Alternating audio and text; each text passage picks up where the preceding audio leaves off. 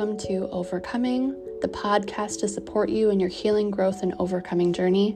My name is Taelor. I am your host, and I'm here to support you through tools, resources, and also shared lived experiences to inspire you to take back your life regardless of life's messiness.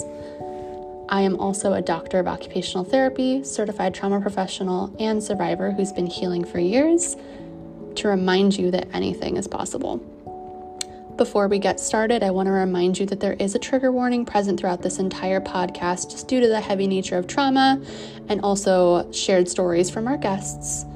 Additionally, this is for educational purposes only. Make sure that you are checking out and going to see your medical providers and psychology professionals for individualized advice. Again, take care of yourself. If you need crisis resources, they are on my website. You can also contact the emergency services. And now that all of that is out of the way, I invite you to take some deep breaths, ground yourself, and join me in this overcoming journey.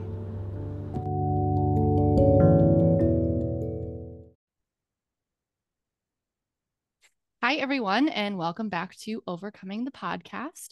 You are joining in today on this ADHD mini series where I am bringing on yet another guest I'm very excited about and connected with long time ago before I was even diagnosed, found like one of his old videos in my like TikTok saved things before I even knew who he was or that I had ADHD that I literally related to. Um, and then full circle, here we are. So I have Ron with me from ADHD Ron. Ron, do you want to say hi and introduce yourself? Hello, everyone. Um, I'm Ron. Um, go by ADHD underscore Ron on Instagram, ADHD coach Ron on TikTok. Um, and yeah, how's it going? Thanks for having me. I'm um, so excited. Yeah. So, man, about me. Let's see. I so I was diagnosed when I was younger, like around 11 or 12. Mm-hmm. And um really my I have like two separate ADHD kind of journeys here. When when the pandemic started, I was really going through a lot of, like many people, a lot of mental health struggles. Um, yeah. As an extroverted person, I really struggled with having to kind of isolate. Mm. Um, I was having a hard time activating myself to do anything. Yeah. Um, I remember one, you know, when we had the uh, like Zoom happy hours with friends where everybody was like, oh, we're going to get together.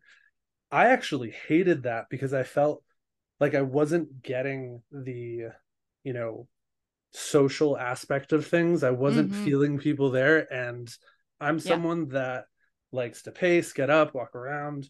And so having to sit in front of a Zoom screen with friends, I was like, I'm I'm not getting anything out of this. I kept like leaving, coming back. Mm-hmm. Um, so it was really frustrating for me. Yeah. Um, I started having panic attacks and a little bit, I think, having to do with um, being isolated, but also uh, I was really frustrated with where I was in my life. Mm. Um, I think from having kind of an entire, you know, life filled with you haven't reached your potential, or if you just apply yourself, things would work out better for you. Yeah. Um, was kind of putting me in this position where I was in my mid 30s and I felt as if I hadn't accomplished anything. Um, and so I was having panic attacks, which I thought were uh, me having a heart attack. Uh, yeah. And it feels know, like you're dying, literally. It's crazy. Like I, yeah. one night we woke up in the middle of the night, or I woke up in the middle of the night and woke my wife up in the middle of the night. Yeah. To tell her that I was having a heart attack. Um, she was like, I don't want to invalidate what you're going through, but I don't think you're having a heart attack. I was like, I swear I'm having a heart attack. This is happening. And she's like, okay, well, do what do you want to do? Do you want to call? And I was like, yeah, I'm going to call the nurses hotline. And I called and I remember saying out loud to a nurse that I was having a heart attack and she started asking me questions. And I almost immediately was like, oh, I'm I'm not having a heart attack. I'm mm. fine now. This feels really silly and uh, I started to go to therapy. And mm-hmm. in talking with my therapist, ADHD came up, and um, I was like, "Yeah, I was diagnosed when I was younger, and I don't take medication now, and I haven't for a while." And uh, we started exploring that.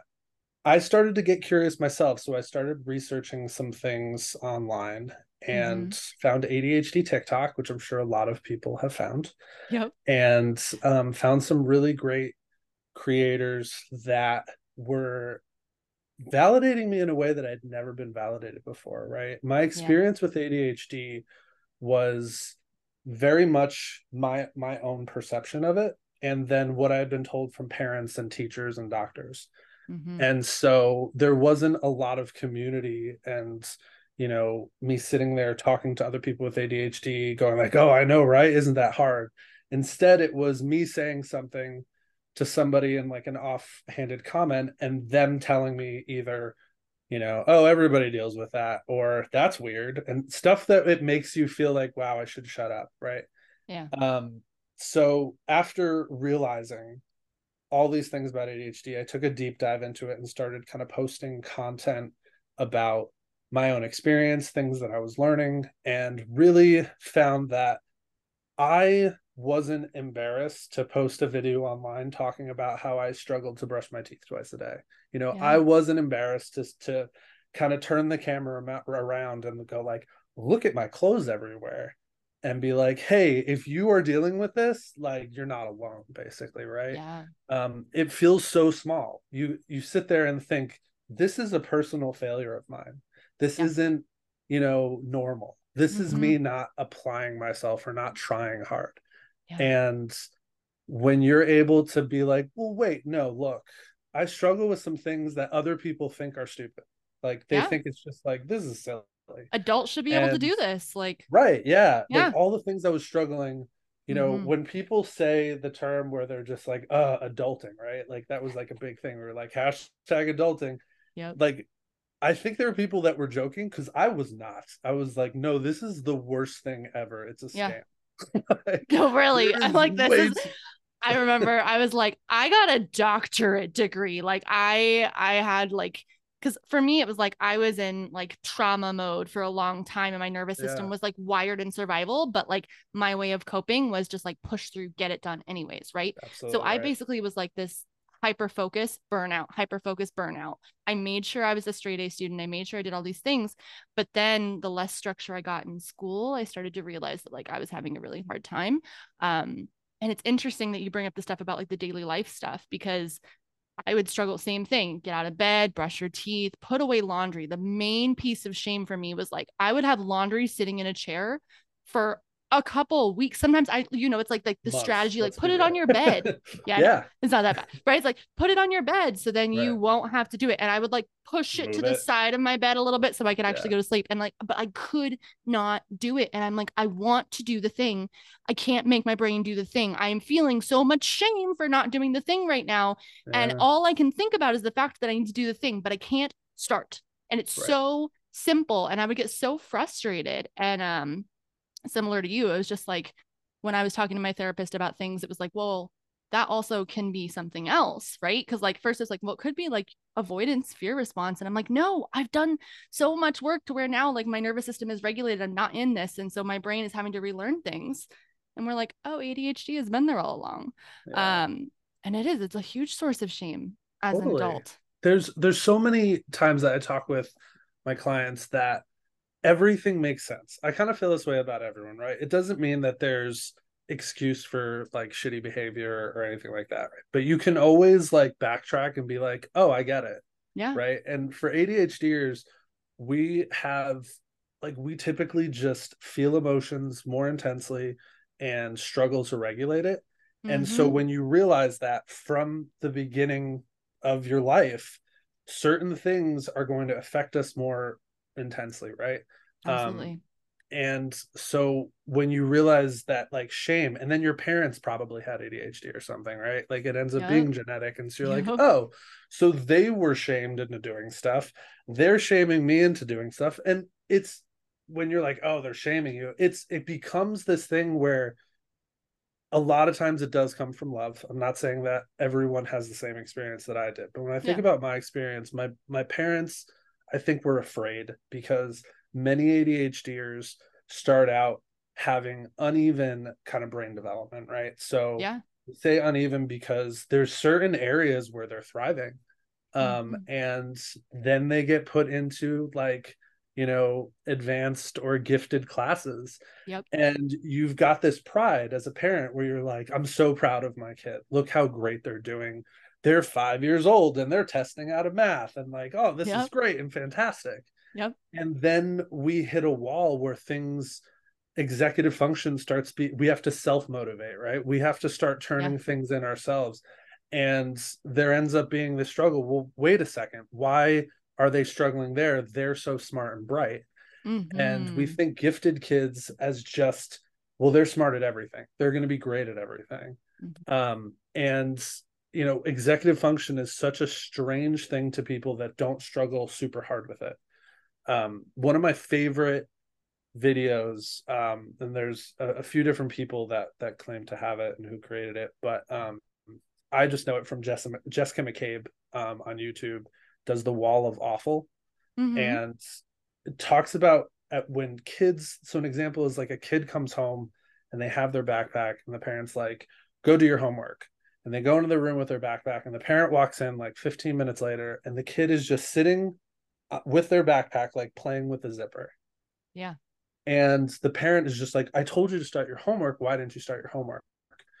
And the wall of awful is this invisible wall that gets built from like difficulty with things and as a child when you can't communicate what you're struggling with yep you know it's almost like we don't have that button that means go and so you're sitting there going like i don't know what to do right now. Like how do i start things? Is there like do i have to pull a lever? Like what how do i get yeah. myself to do it? Yeah. And they're sitting there trying to figure it out. And these bricks get built from shame from embarrassment from not knowing things. Mm-hmm. and especially being told your whole life how smart and bright and great you are yeah. you start having kids that are just like well if i'm supposed to be great at this thing and i can't do it then it must be this personality flaw. It must be something i'm doing wrong. Yeah and, and you take smart as your identity marker. 100% so then when you fail who even am i right? People like, people start thinking it's manipulation. Yeah. then you start saying things where you're they're just like oh you're not doing that on purpose right? Yeah. or you don't want to do it. That's why you're not doing it. And it's yeah. like well i'm not doing it because sure maybe maybe it is because i don't want to but it's not because i'm choosing not to do it. It's because my brain just no like, dopamine. Like it won't do no, it. if i don't it. care i'm not doing it. Yeah it has to make sense right? Yeah. And so yeah. um a, a, lot of things I talk about with clients too, especially parents, is like situational variability where they're like, well, I've seen them start this project or they were able to start their homework yesterday. Mm-hmm. And situational variability is the idea that there are so many things that go into play, right? Like we talk a lot about making sure that you've had enough water, enough sleep, um, you've gotten some exercise, you've you know eaten well, like all these things, but then also just what kind of mood you're in, like whether you had a rough day, ha- you know, if you have any spoons left, like any of this stuff has to do with whether or not you can succeed. But we just look at it as every time that I show up to do something, I should be able to do it. And it's just, it, there's going to be differences and yep. we have to learn to give ourselves grace. So that's, that's something I'm really big on. Um, every time I have like consultation with clients, I'm always just like, look, I can help you with what you want to do, but my big thing and my, like push for the ADHD community is to give yourself grace because we ultimately do suck at self-motivating. It, yeah. we have to really work hard to do things, right? Yeah. If if something's difficult for me to do, even if it's important and I know it's important, I have to put forth so much more energy to do that thing. Mm-hmm. And if there's multiple things of that, it's going to get harder and harder each time. So we find ways around it. We find ways to, you know, delegate we find ways to like cheat the system not cheat but cheat the system where it's like oh i really struggle with doing this well i'm going to ask help for that or i'm found i found a roundabout creative way to do it right? Like how many of us have a thing where we're like oh no this is how i do it. Watch this. And we have this amazing shortcut to get something done right? Yeah. um and it's because that's our coping mechanism to do it. But unfortunately without help and support, our coping mechanisms end up being sense of urgency, which procrastination, stressing ourselves out, making us feel like shit to motivate ourselves to do it and that Yeah. turns into anxiety depression and eventually it runs out of its you know juice and we end up sitting there feeling like crap so Yeah, and we have to push ourselves into survival mode in order to get our body to actually do the things we need it to do. We actually have to make it seem like I am in the woods or I am in And there's a nature and, there is a lion freaking coming at me sure. and I'm gonna die if I don't do this. And I need all of the physiological stuff in that way to do it. And then we get addicted to that. And then we thrive and just learn how to live based on that addiction to being in survival mode and we don't know any better and we get to this point like what i was talking about earlier is like this hyper focus but then you can only sustain that for so long because it's not like the lion's going to be coming at you forever. Our body in survival mode is meant to work like resolve. This is a short term thing and then once you're alive you're good. But it stops being effective but it Yes. still ends up being like traumatic right? Like we end up feeling the pressure from it but we need it more. It's like a drug right? Like i almost Mhm. think procrastination could be like a drug. If you use it all the time for everything you have to use it more and more to get the effectiveness from it but Yeah. it's still going to hurt you the same and is. it gets to the point where i have clients like in their like late 30s 40s even later than that you know saying i don't understand it's it started to become harder and harder like and now it's like debilitating now i can't do anything Yeah. and it's like you burnt out you're, Yeah. you're chronically burnt out Yeah. and you know it's not just going to be like a, oh i need a rest day or i'm going to take a Mhm. weekend it is a lifestyle change. It is relearning how to set boundaries. It is recognizing Mhm. when your tank's on empty. You know that's the other thing. We really suck at noticing when we're about to be burnt out. Like our tornado warning is shit. Oh yeah. And so that's a big thing that i think we like people need to work on too is like what are the warning signs? Sometimes they're weird right? Mhm. like i've i've had situations with people where they say like oh i get to a point like in a meeting where i am just controlling the meeting and like an hour goes by where i'm like i've been the only one talking and i'm not letting anyone talk Mhm. and we like worked backwards and figured out that like I can tell when I'm going to do that because before the meeting I'll know that it's important because I'll almost I'll change my shirt. And that's how I know it's a Mm. really important meeting and then I always find myself doing that. And I was like, "Cool. So when you change your shirt, they're like, okay, maybe I need to like take a second and a deep breath and recognize that it might happen again and I need to be aware of it." Yeah. And and it's just like little things to like, you know, cue us that things are happening. I used to have an elastic band when I was ruminating real hard about some weird shit. Yeah. Um, I used to think all my friends were being paid to hang out with me Mm. because that was the only way that made sense in my brain that that people would want to be my friend, which Yeah. is really crazy now when I say it. But at the time, it made sense in my head.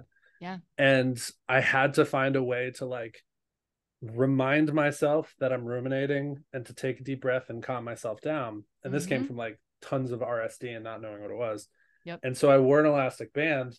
And that was kind of like my, if you've ever seen, um, oh, what's the movie with Leonardo DiCaprio? Um, but the dreams. the totem inception Yeah, yeah, yeah, yeah, yeah. one of my right? faves one of so my faves like that's what it So is. It was like my totem, this Yep. thing of like a reminder to like Mhm. kind of snap me out of it Mhm. um and start doing some like grounding techniques to kind of calm down my emotions because your emotions that are a nine or a ten logic is gone Yep. you're not logically thinking anymore you're just Yep. like problem solving with an emotional brain and that can really suck yeah and uh, what i've used this quote so many times but like when i was teenager um one of my friends used to say when emotions are high intelligence is low and i was always like well that's really profound but i don't quite understand it. But really it's like you can't be it's like the the idea of like the upstairs brain and the downstairs brain is like you can't be on both floors at once Mhm. and like one of them is your emotional brain and one of them is going to be your logic brain and you're going to have to climb all the way up to the top story to be able to access the logic brain to be able to see things with more of like that bird's eye view and have more perspective. When you're down there you're just all in the stuff and you're perseverating and like you said you're in that rumination pattern right? And so you're just reacting you're not responding.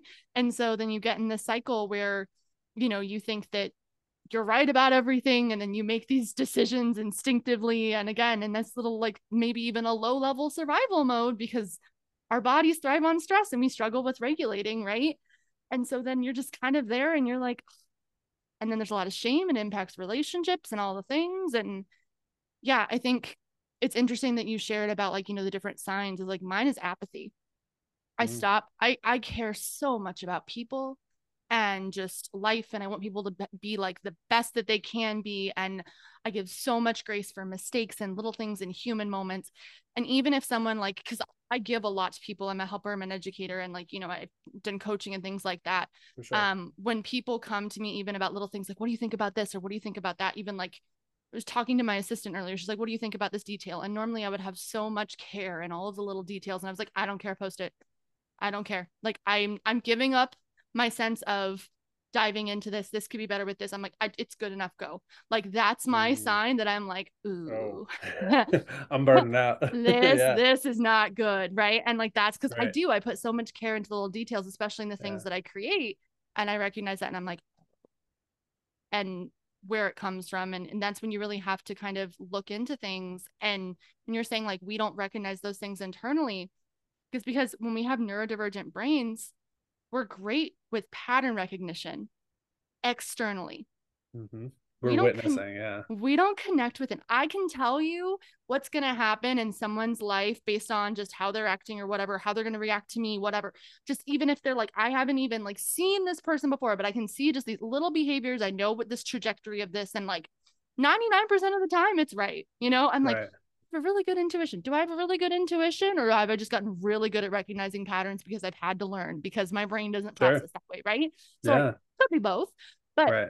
you have to learn those skills of the self-monitoring piece. And yeah. I have found that not only as an occupational therapist and I've worked with kids who have ADHD or autism or anything else, um, but also like coaching adults with trauma and other things that would be your brain is working differently and develops differently is really that the more that we try and internalize if someone you say something like what do you feel they're like i don't know but if i can give you an activity to take that and put it onto paper and logically mm. see something different and you can see a pattern there or a diagram or whatever i mean i do all kinds of activities then right. they can thrive and be like oh that's what that is but we can't just sit there and be like huh feeling kind of off right. why is that? This this happened. You literally just have to take it from you know because like we have all of that hyperactivity in our brain anyway so let's just process some more things in there add feelings into the mix add potential shame or judgment or whatever else that we're putting onto ourselves. Of course it's going to be hard. Yeah. And executive functioning challenges put it into something objective and then you can start to see a little bit better and i found that it just makes a world of difference do you think when it comes to like us not recognizing um the like these warning signs a lot of it mm-hmm. also has to do with us not really connecting to our bodies i think it was yes. i don't know if it was dodson or barkley that says that adhders are basically just like walking brains like it's yeah. we're just brains moving around because yeah. we we live in our our heads like so everything's cerebral. right here right yeah and um, everything has to be figured out and logic um, mm-hmm. so you know even for those of us that are super emotional like we're problem solvers and so everything has to make sense to us um, mm-hmm. and if it doesn't make sense we make it make sense we almost can create yep. the, the tie between it right let me create the story that makes this make sense whether it's true right. or not mm-hmm. Yep, and then you ruminate, and that's yep. ugly. yep, and then there's like, anxiety and facts. all of these co-occurring diagnoses. It's right. fine. Yeah, it's fine. I don't need facts. I don't need to sit there and get like real evidence. I can make it up as I go and create my own story that makes sense in my head. Um, oh man, yeah, it can get real messy. Um, but so yeah, that's my story. no, yeah, um, I mean, okay. I uh, I think with with ADHDers, right? There's there's so much information out there, some misinformation, sure, but um, I really love people giving accounts of their own experiences because, you know, example, like when I do groups with people, we've got some people that may not relate to everything, right? And so I, I've said this to people online too, where, you know, ADHD content might not all be relatable to you because we yeah. all have different experiences, right? But yep I almost get it almost every time, right? It's either exactly what I'm going through or the exact opposite, where I can like almost go back in my head and be like, wow, if this had happened to me, I would have went hard the other way. Like we're either one way or the other. It's like such an all or nothing thing. Um yep. and and it could always be traced back to be like, yep, that's how I was taught to do that, or that's how my teachers treated me, or that's how my parents decided to like yeah get me to do this thing. And we end up having these things as adults that we either have to deprogram or give ourselves grace with. Yeah. Um so as I would say, like as an occupational therapist, what when you see someone with ADHD compared to not ADHD, do you treat that differently? Because I I always think how I remember when I first went to therapy, my therapist realized pretty early on that it was like, oh, some of these traditional techniques are not going to work for you. Like this is just not it. Yeah.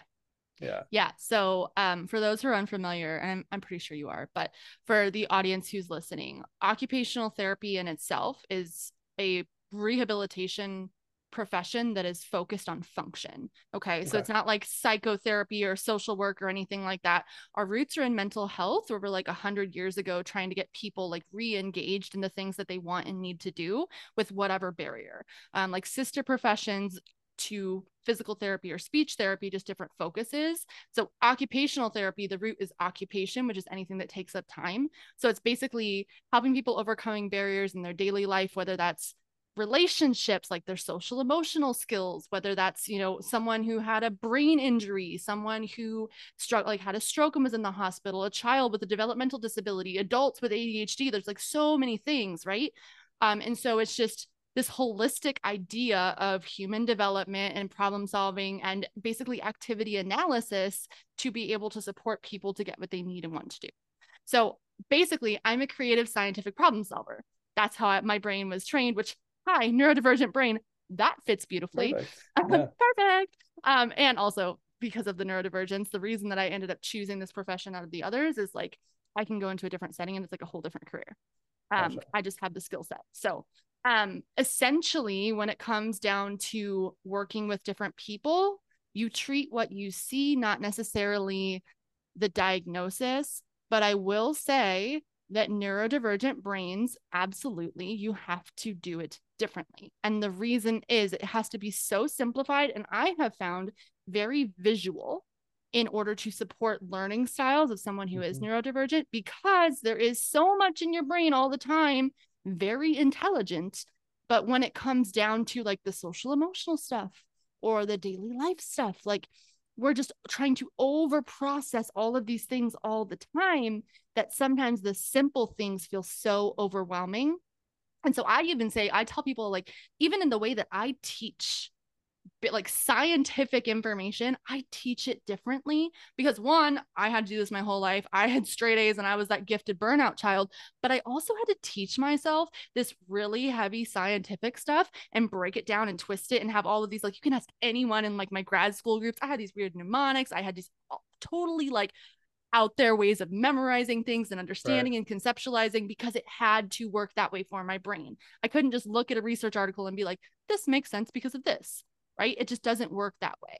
So I think that, yes, there is a difference, and a lot of the educational system is not set up for neurodivergence. That's why mm-hmm. there's things like this accommodations and things that we would hope would be there, but it's not always the case.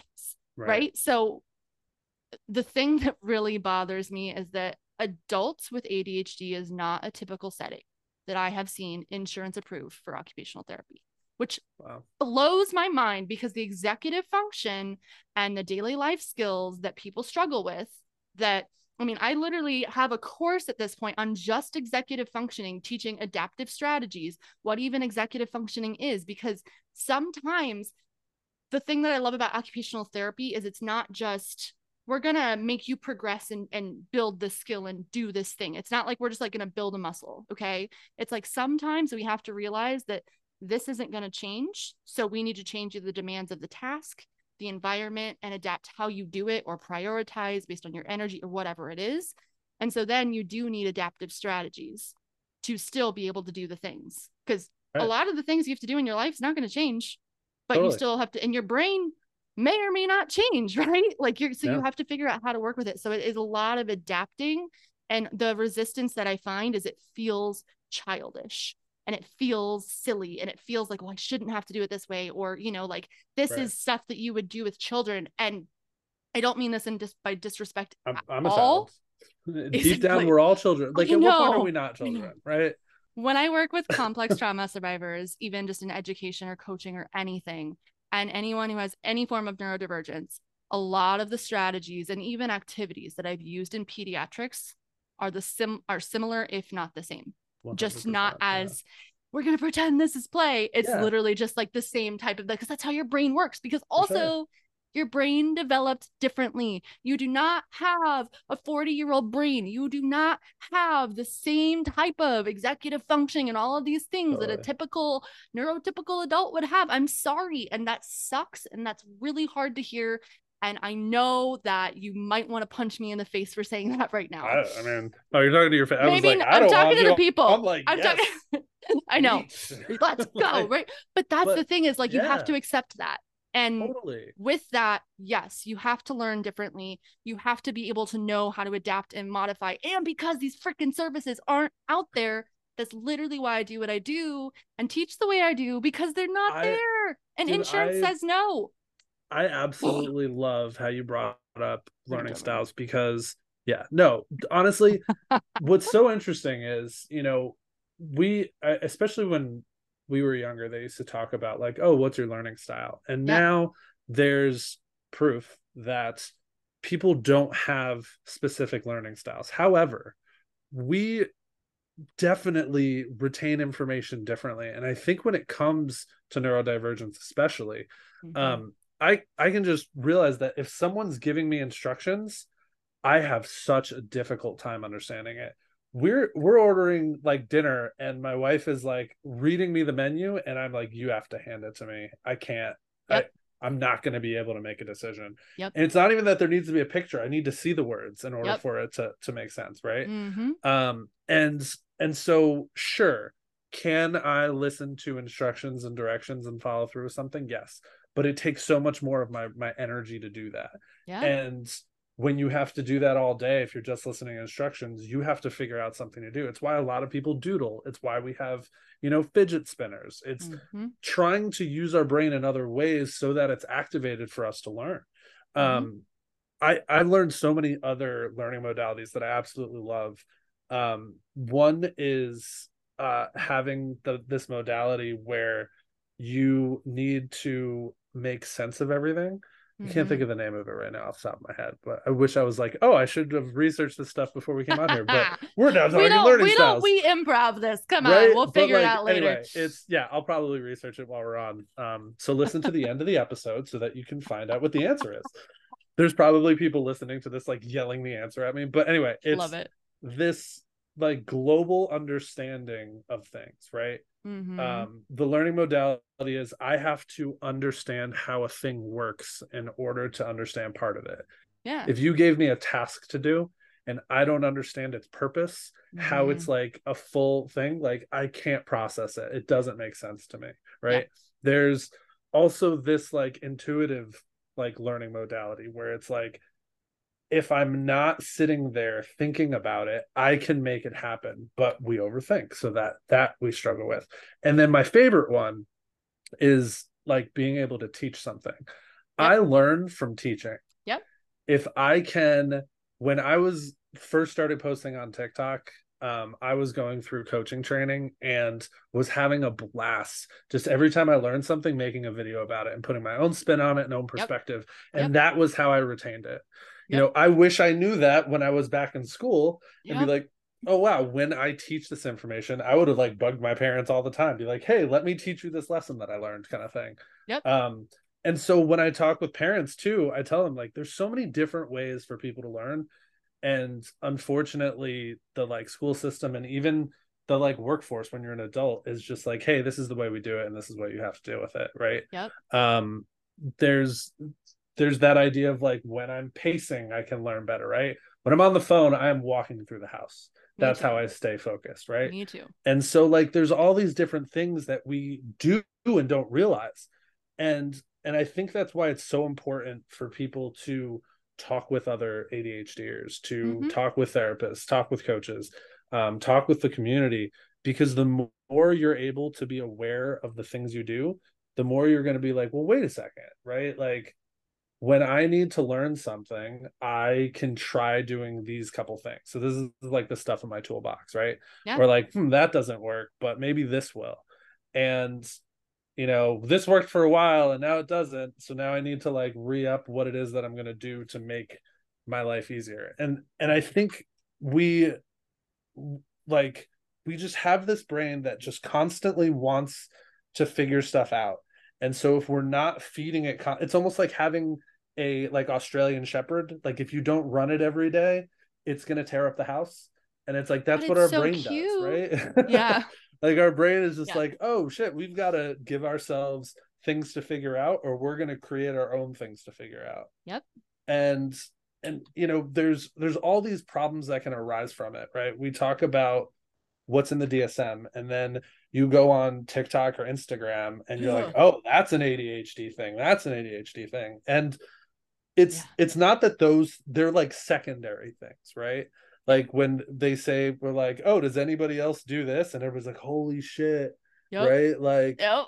I 100% I can't think of anything, but like it ends up being that secondary symptom where uh-huh. it's like the reason all of us are doing this is because of impulsivity or it's because of emotional dysregulation like over explaining is an example for me exactly. that like everyone is like has to justify oh the thought process also like the verbal processors mm-hmm. like i have not met someone with adhd who is not a verbal processor like yep. i'm like i don't need you to tell me what to do i just need to hear myself think out loud so yeah. that i know the answer like, exactly it doesn't yeah. make sense in my head unless I like when I had to call the nurse to be like, "Hey, I'm having a heart attack." Wait, no, I'm not. Never mind. I had to say it out loud yep. first, but like yep. have it make sense.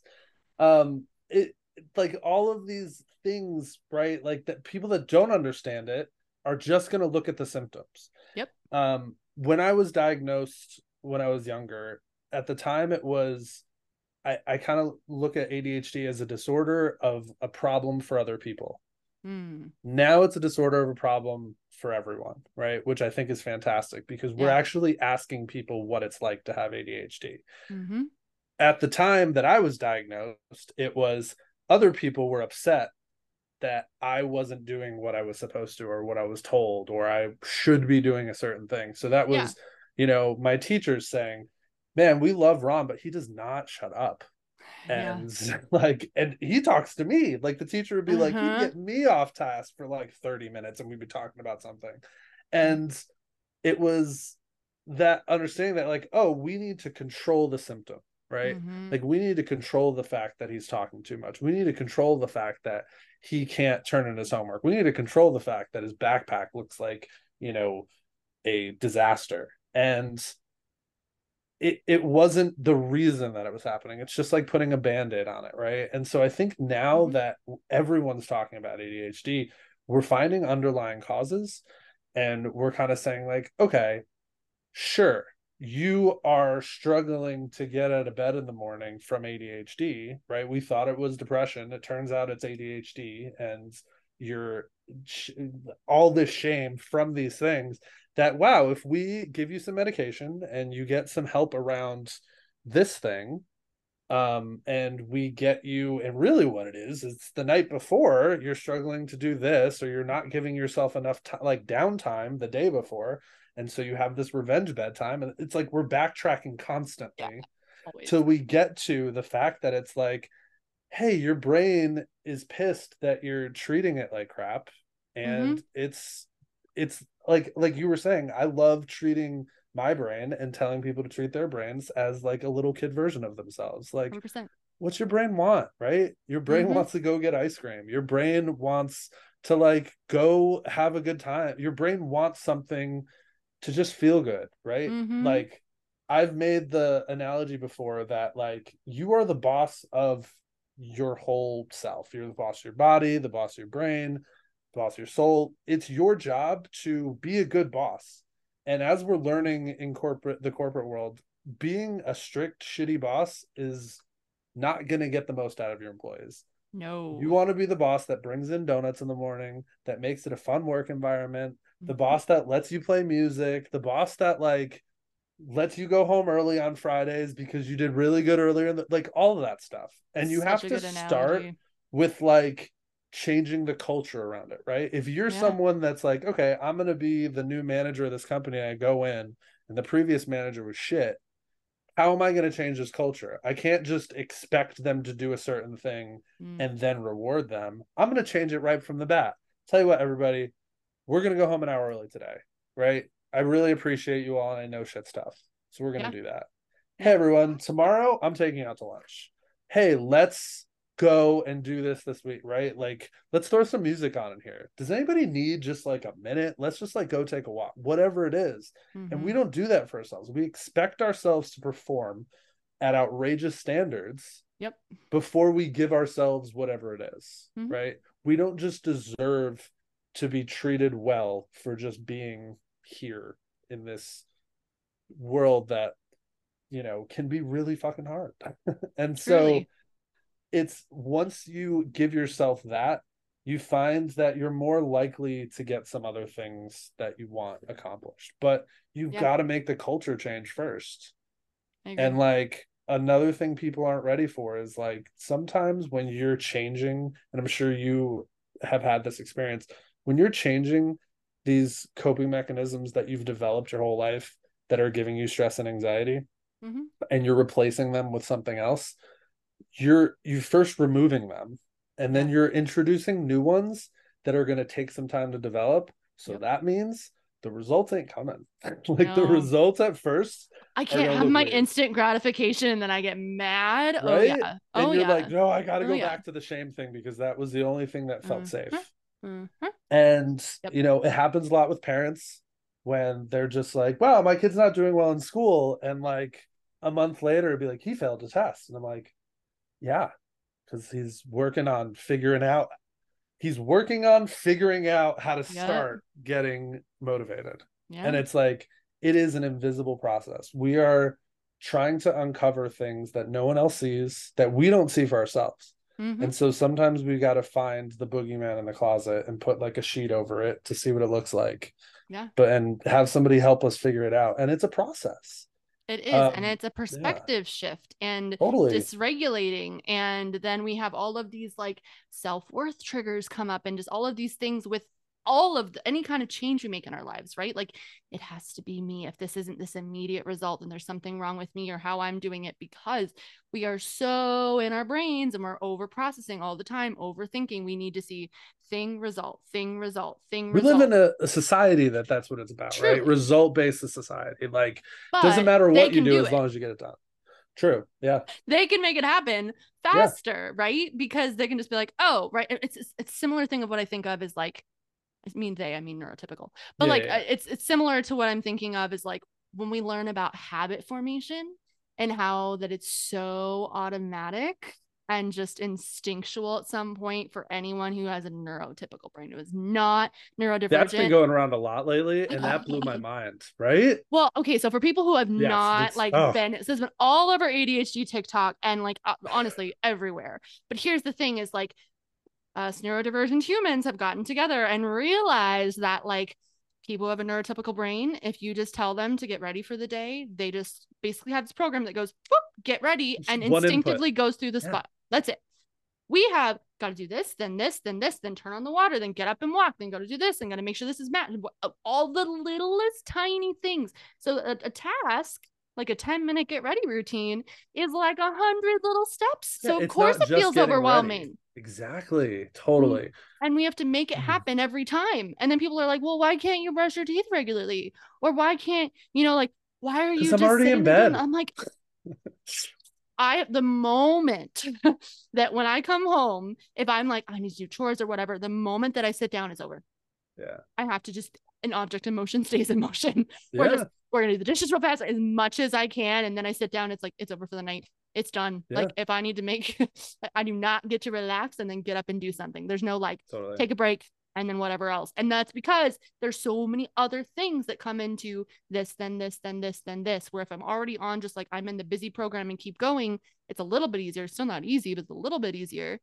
But like starting the thing when you know it's like it's the same thing when like we think about if someone is so stressed and you're just telling them you have so much to do right now, you have to do this right now, and you're putting a lot of pressure on it. And it's like, I don't have the capacity. That's like our brain all the time is just filled up with this mental load of this step, then this step, then this step, and that. I don't even want to think about how I'm letting down my relationships. I don't even want to think about this this shame spiral. I don't even want to think about what's going on in the world right now. How my heroes are letting me down. I can't even think about any Ugh. of that because right in front of me right now is you got to go do the laundry. And that's a whole lot of steps. And that takes up this much space in your brain. And there's already so much in that cup because of the world around you. So figure out how to manage it. Oh, and also you struggle with self regulation because that's actually part of the freaking disorder. So good luck. Dude, when people when people come to me and I ask them what it is they want to work on, a lot of times they end up telling me the thing they think they should do, which isn't what they should work on. But the mm-hmm. answer ends up always being like, I need to develop a routine. Yeah. And I'm like, girl, listen. it's like the routine that you're thinking of developing is great in theory, right? But yeah. like we have to start way before then because yeah. like you were saying, the energy that it requires for us to do a quote unquote easy thing is way different than someone else. Mm-hmm. And so mm-hmm. we're looking at what society tells us is easy and required all day, every day. Yeah. And yet we're probably fantastic at puzzles or this thing or that thing, right? And we have our like specialties and creativities and things that people are amazed that we can do so well but those things aren't required required every day every morning to get ready for stuff right Mm-mm. and and so like a lot of things that i do with people and it's we we always talk about wins right and at first when i ask somebody what their win is they always give me like an answer of something like amazing that everyone would agree is a win mm-hmm. and then i always give them a win that like only a few people are going to understand because I tried to make the the whole point behind this is like a win is something that is hard for me to do. Yeah. That I was able to do. Yeah. I made a doctor's appointment yesterday that I was putting off for 2 weeks because oh my gosh, the amount of thought that goes into it and the fear that I'm not going to know exactly what to answer when they ask me certain questions yeah. or that I'm going to have to look up my schedule and there might be some shame around it or they might say something to me that I don't understand or whatever it is. Mm-hmm. All of mm-hmm. that goes into it for me and that's why I put up off making a doctor's appointment or maybe they're going to put me on hold for 10 minutes. Holy shit, do not put me on hold for 10 minutes. Yeah. Right? And yeah. so the anticipation that all those things might happen make that one of the most difficult things for me to do in my life. Yeah. And so sometimes we have to sit there and like I have people number system how hard certain tasks are for you. Mm-hmm. It doesn't matter why, right? I realized a long time I couldn't figure out why, but I hated doing the dishes, especially the the fat the part of putting the dishes in the dishwasher. I have no problem pulling the dishes out and putting them away. I which is weird because I hate putting stuff away, but dishes no problem for me. Couldn't figure out why. My wife was the opposite. And so then we kind of realized like, oh shit, we can like split this up because this one's less difficult for me than than this part, right? That's and nice. then I realized while, like one day when I had to do it, oh my gosh, I hate sticking my hands in like dirty water or soapy water. Mm. I have mm. this like weird feeling with it. Yeah. And I'm like, oh, that's why. I had no idea why. I just realized like that was a hard task for me. Yep. And so to be able to like label each individual task that we're doing, that lets us know like, okay, this is a one. So if I don't have a ton of energy, I know that I can get these ones done. Yep. This is a two. This is a three. This one's a five. This one, like making a, a doctor's appointment, I need to like give myself a half hour prep beforehand and like reward myself with an hour of just like scrolling TikTok afterwards to feel better. Yep. That's that's an intense, difficult thing for me. Oh, yeah. And mm. when we're able to release the shame of this thing that should be easy, mm. it makes it so much better for us because we can do hard things. Mm-hmm. We can do hard things that are hard for us. We can do things that are hard for others and easy for us. but we never sit there and celebrate it, right? I remember I always ask clients like what is something that you've celebrated recently and they're like, "Well, this thing was really easy for me to do, so it's not a big deal."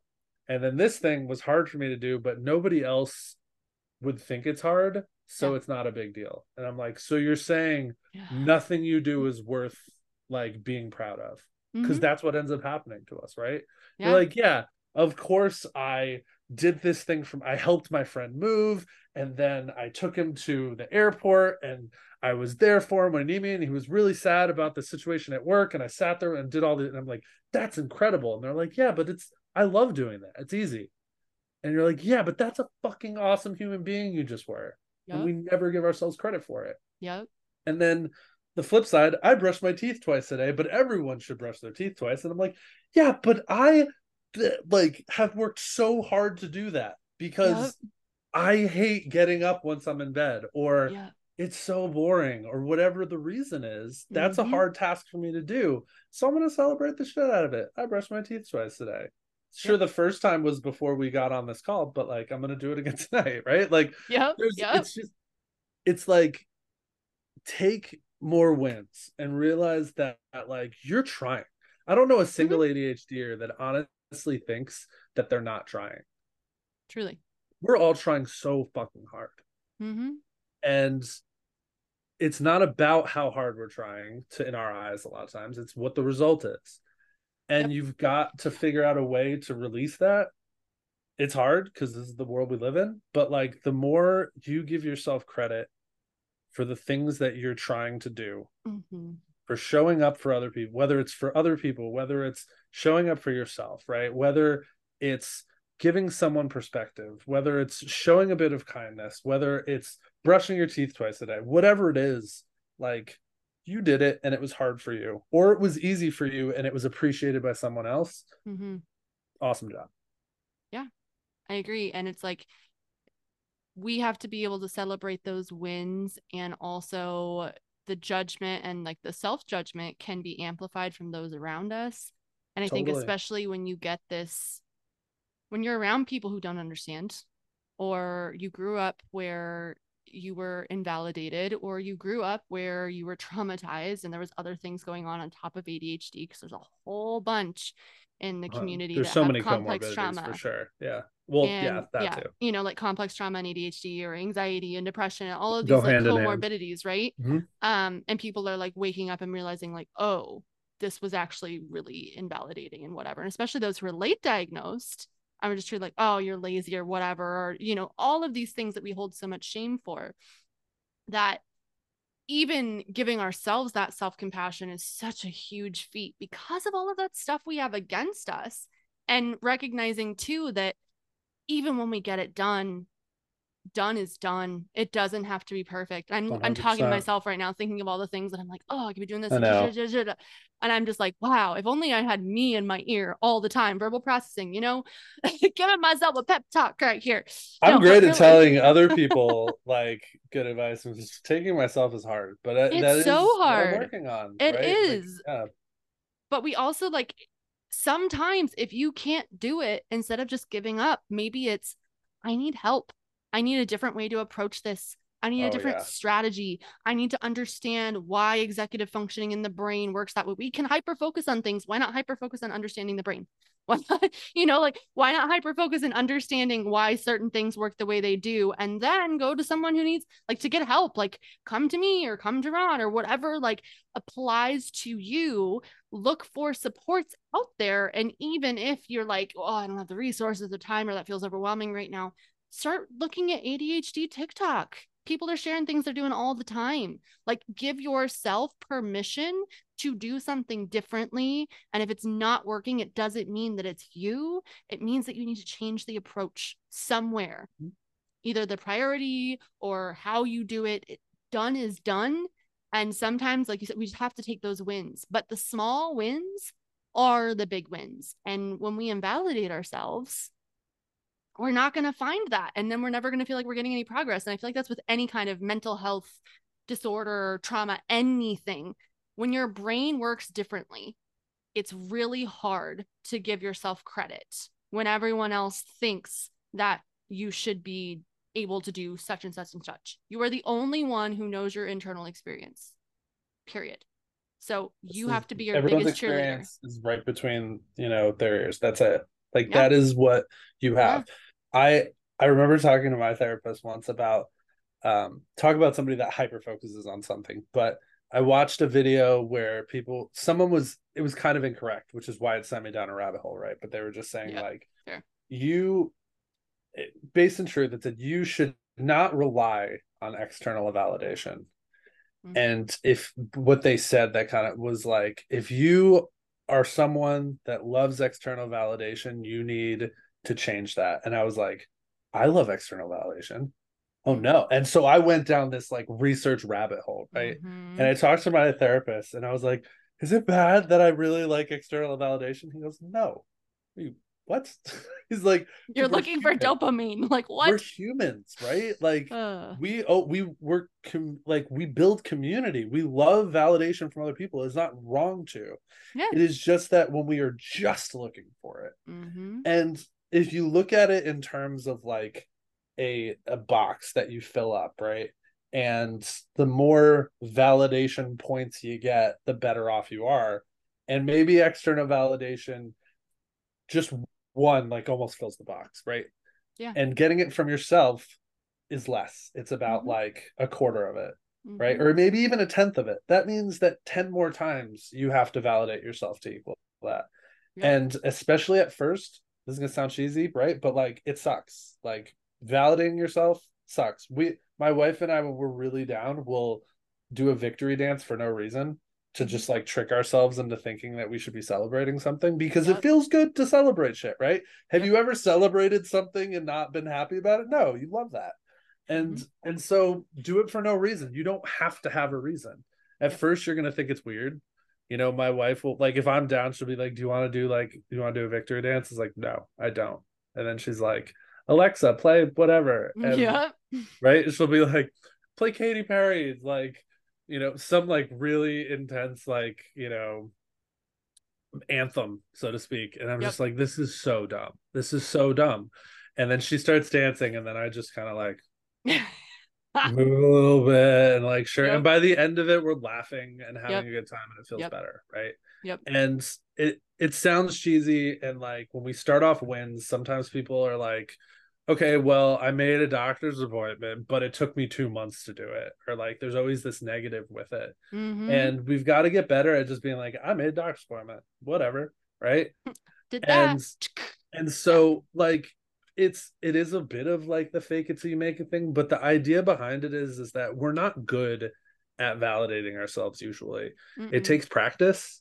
Yeah. And you have to start somewhere. And so even if that is just like having a victory dance in the morning or looking for something at the end of the day to be proud of mm. um, as little as it is whatever it is like finding a thing um, you get better at it. And you start to realize that that box that you needed filled now doesn't need to be filled as much because you're already filling it yourself. Yep. And and yeah it's it's not perfect. And i sit here saying like sometimes i forget about it forget about the box. And I'm looking for external validation or yep. I'm sitting there having some really shitty negative self-talk. But um, when you work at it, it's a lot easier to fill. Mm-hmm. And dude, when the box is filled, like things are better. Like I, I, don't know, you know, if anybody's like, I want to better my life, like then you got to fill the box. Mm-hmm. It's hard at first, but like, yeah. I always say that the way that I turned it's like I used to hate myself. I didn't even know who I was. I felt like I was a yep. shell of a human being. I was like an empty shell that just keeps getting passed along the waves. And it's like, oh, it shows up, it does what it's supposed to do, but it rolls back in the ocean. Like it has no control, right? And it, it really took me like devoting to I'm sick and tired of being sick and tired and hating myself. And I'm going to show up as if I love myself before I do and eventually it got to this point of, okay, so I would do all this stuff for other people. What would I do for myself? How would yep. I talk to how would I talk to someone I love if this happened? How I would I yeah. whatever, right? And so it it became like a consistent thing also like all of these like cognitive redirection things and like kind of what you were talking about earlier when you had like the the wrist snapping, right? Yeah. I was always the one I did like the cognitive redirection strategy of like no Taelor whenever I had this like negative self-talk, the amount Sure. of times that I would call myself an idiot or crazy or whatever. Like also I had this narrative because like I was raised by a narcissist. So like I was like very psychologically abused. So it was a little bit more intense for me to like work through that. And sometimes it's still there, but 10 plus years of healing and all this stuff. But, anyways, so I was just sitting there and like every single time a tiny thing would pop up, like, I'm an idiot. I should have done this better or whatever. I would literally be like, no, Taelor, you are a human who is healing and you are imperfect and you are learning. Next. Like I would always like stop myself and I would usually do like a stop sign. Like I would like push out some kind of motion that would like give my brain the indicator, like, nope, we're redoing this. Some people say things like cancel or delete or whatever, but I would just be like, no, and then just say the opposite in whatever it is. Cause like eventually that alone is not going to change things, but like that with action and working through things and figuring out where the triggers come from or whatever it is, like that's a really good start. So once you recognize what's happening, it's like, how am I going to force myself into recognizing what's happening and then redirect and then try and give myself some compassion or whatever. But it was consistently six months every single time that I was shaming myself. That it yeah. was like, no, you're a human who's imperfect. Moving on. What's next? Yeah. No, you're a badass. No, you're not a failure. You've succeeded in all these ways. Next. Like, and it's not even like I wouldn't let myself ruminate on it because if I would, then I'd try and pick apart how that was yep. wrong. It was like, no, moving on. No, moving on. It's like a teacher's trying to rush you in class kind of thing. I was like, yep. keep going. Uh, but then I would do deeper stuff, obviously. But sure but it's important to, do that because it's a boulder rolling downhill. So just re- you have to redirect the boulder when it's doing that. You can't stop it and mm-hmm. heal it right there, right? No, gosh, when you're no. ruminating, it's not about you want to answer a question that's unanswerable usually, right? Like mm-hmm. why am I a piece of shit? right? Like or whatever it is. And it's like you're you're not asking the right question. Yeah. And and so instead we're gonna and i've joked about, about this with i was like use your distractibility right like use your adhd distract and mm, distract yep. yourself yep and be truly. like hey we're gonna go we're gonna come back to this yeah. i've even made promises with myself where i'm like okay we're gonna put a pin in this and i'm not forgetting about it i'm not saying you're wrong right but like we'll come back in 10 minutes let's go off the dog Yep. And I'll come back and it's like, yeah, I don't know why I was in that headspace before. And that's really what it is and then you work on it sure but like in those moments you can't work on yourself you have mm-hmm. to define you have to move it aside um i yeah. this this was making me think of um something that I, I really have been trying to get across to parents and i think it's so kind of like you were saying before i think it's important for everyone because we end up growing up as adhders having to self-parent anyway yeah um but yeah. for parents understanding that when you have a child there's society i think has kind of taught us as parents to mold them into what is expected mm-hmm. so if you mm-hmm. see undesirable traits yeah. you either shame them you e- even like trying to like redirect them or ignore them or push them down or whatever it is. Mm-hmm. and those aren't things that then go away those are parts of you that just get hidden and they become like the deep dark of us. Yep. Which is why we grow up hating ourselves because mm-hmm. that deep darkness that we were told is not what's acceptable was not worked on and like like learned how to cope in the world. It was mm-hmm. just told it can't be here, so we hide it. Yeah. And then we grow up mm-hmm. and it's still a part of us and we then hate that version of ourselves. We hate that part of us. Mm-hmm. and so often i tell parents that like children are raw traits just a shit ton of raw traits that none of it makes sense in the world right? Yeah. Um i always give people this like character assessment that tells you like your 24 character tra- like strengths. And a lot of times with kids i'll point out like let's say their character strength this raw strength is humor. Mm-hmm. they're just they're witty they get it they understand humor right from like a super young age. They're not going to be this like 6 year old with like amazing impeccable you know comedic timing able to read a room understand when to use humor and when not to. It's just this raw ability to just like pick their spots right? Yep. And i like to use the analogy of like a scorpion because growing up in arizona they always told you to like be really careful of the baby scorpions because they don't know how to control their venom. Yeah. They just like yeah unload the whole thing and that's it.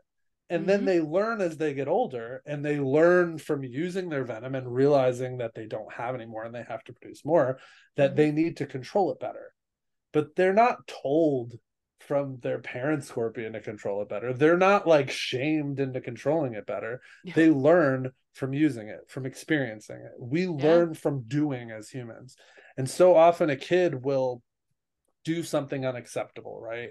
Like say this kid with this trait of humor is tells a joke at a funeral or something that is just not right or Mhm. they pick the wrong spot or they say something that's offensive to somebody and don't realize it so often the immediate reaction is like don't do that and what that ends up doing is taking that entire trait and telling it you're not welcome here Mhm. and that happens to us in so many different ways i've Yep. seen kids that their trait was kindness but Mhm. they were like taken advantage of and so they were kind of taught don't use this trait anymore and they grow up hiding that bit of them and actually being ashamed for being kind right Yeah.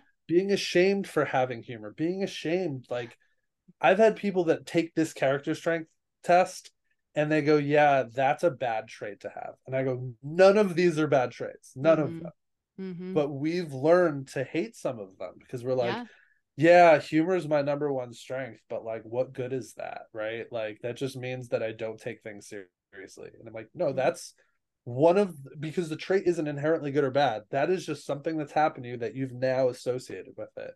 And Yep. so as kids, we're like molded Mhm. by being told certain things that are us are not okay. Mhm. And it's not that they're not okay, it's just that they were underdeveloped and unnurtured things that happened with us that we Yep. needed to understand. Yep. And we grow up hating that part of ourselves. And Yeah. so we as adults have to reparent by reintroducing that part and teaching ourselves that it's okay and it's Mhm. going to be messy like it would have been if we did it when we were a kid. That's when you're supposed to learn things by doing messy Mhm. and we have to do it as adults and we have to be okay with it like Mhm. going through all this process is messy it's not going to be perfect and we can't expect everything to come out looking perfect but we do and and so like where do you start right? Do you start by making it okay to just fuck things up? Or do you start with like teaching yourself to give yourself grace? Do you start with you know being okay with being imperfect? Um it- it's it's figuring out where your step one is. Step one isn't always i have to figure out how to motivate myself or Mhm. i've got to learn how to get my work in on time. Step one might be like i need to be okay with fucking up Yeah. a lot of us are not okay with that Yeah. And you know, also if you're like, where is that step one is like being okay with not being okay is a huge part of it, right? sure yeah But also like when we start using strategies, one of my favorite things about occupational therapy that they teach you is like figure out who the person is, figure out their values and their habits and their routines and what's really meaningful. And there's so much research that shows that if something is really meaningful to someone, they're going to invest that much more into it. And they're going to be able to access the ability to start making progress or start putting effort in or, whatever like not giving up as much. Because here's the thing if something is so meaningful to you you're gonna make it happen even if there are the roadblocks and the obstacles and the whatever it is right? And so but it's also recognizing that you're gonna have to be able to shift how you do it and figuring out your strengths and using your strengths to support your areas of improvement Mhm. in order to figure life out right? And that's why self-development is a thing. That's why it's such a huge thing in this world is just like we have to be able to recognize that like every single human has this own unique wonderful qualities to them and no one else can be them but like Mhm. you said there's so much masking and in the neurodivergent communities especially it's like we're finally talking about unmasking and what that means right and I can tell you, I have worked with neurodivergent kids. I have done for like an hour at a time. I've done nannying for a few hours at a time. It's exhausting. It Totally. really is. It does take a lot of capacity. It does take self regulation and self awareness and Sure. the patience and all of those things on the adult side of things. So, like, I get it. Sometimes it's just like it's not possible and they don't have the tools or don't have the skills. There is no blame in it. But just recognizing that if you have to go back and start building that capacity, you really, really have to just look inward and build those things within you. Give yourself that grace and then say, hey, this is the path we're going to attempt to take using this part of you. And instead of trying to push this down or shame them and fit in society's mold, we're raising this new generation of kids with gentle parenting and saying, you're allowed to be exactly who you are and recognizing that dear every single person is unique and has these beautiful wonderful gifts to bring to the world everyone no one else can be that person and so it is not our job anymore to extinguish their individuality instead embrace it and i would say as a collective yeah. shift we're doing that sure. but a lot of us now the adults are realizing that and we're having to redo that for ourselves yeah right like and that's literally like that's what i teach people come back to yourself it's not yeah. It's not about the healing tools. It's not about, I'm going to give you a step by step, step by step guidebook. Anyone who does anything like that just wants your money. You're yep. going to do this, then this, then this, then this, then this. I am the only one who can teach you how to do this. And this is the absolute best method. I can't tell you shit. You're the Bullshit. one that knows how to do it. exactly. exactly right? I am here with some, I am like, I have some tools. I have some skills. I can teach you. I love how you talk. Same thing. I'm the toolbox person too. I'm like, I'll give you some tools but if you don't know what tools to choose, if you don't listen to yourself, if you don't let yourself drive the, the conversation or anything in your own journey, I am useless. It is you. You are the one who intuitively knows what your body needs. Even when you were talking about earlier with, you know, sensory stuff, like you're like, I have to move in order to get my brain to work or refocus or when I'm on the phone or whatever. Right. Your body knows that. Yeah, you weren't. No if you were helping me, you, you weren't going to be able to be like, Ron, you should try doing that. No. Like, I had to figure that out, and yeah. and so often people will ask. They're like, I think this is a big thing with millennials too. So, I, I am not sure, but what what's that? I said sorry. No, I'm just kidding. I was just apologizing for millennials. No, I, we love it. but well, I'm. I mean, I'm an elder millennial, so but I look at it as my biggest step one, like going back to step one thing, was like I had to give myself permission. Mm-hmm. I wonder if we were just taught how to follow instructions and fall in line and like ask for permission to do things. Yeah. And then one day we didn't have to ask anymore and we were just like, what? like no, someone has to give someone has to say it's okay for me to do this. Yeah. So true. and and so I think especially with this thing of like when I have clients that are just they're waiting for me to tell them what to do. Mm-hmm. And I'm like, dude, I'm not I, I can't tell you what to do. Like based on what you've told me, I and you know, I'm not gonna sit there and us just like sit in silence. So I say kind of thing like, Do you want me to give you like a suggestion maybe? And I was like, Okay. So something I do is this. And what is great about ADHD is we have associative thinking. So it can spark some ideas, which yeah. is awesome, right? Where yeah. they're like, well, that won't work for me. But like, I don't know, I guess I could try that. I'm like, okay, will that work for you? And they're like, yeah, I'm just worried that this might happen. You're like, okay, so how can we make sure that doesn't happen? And that's what we're we're trying to figure out, right? We're yep. trying to give people permission yep. to just like, well, what if it doesn't work? Then you find out it doesn't work. Like you try something else, right? And mm-hmm. it's so hard for us because again, it comes to that failure thing. That's like, yep well if something doesn't work that feels bad. Like i don't enjoy that. So and bad. that's a deterrent right? And it's like that's what sucks.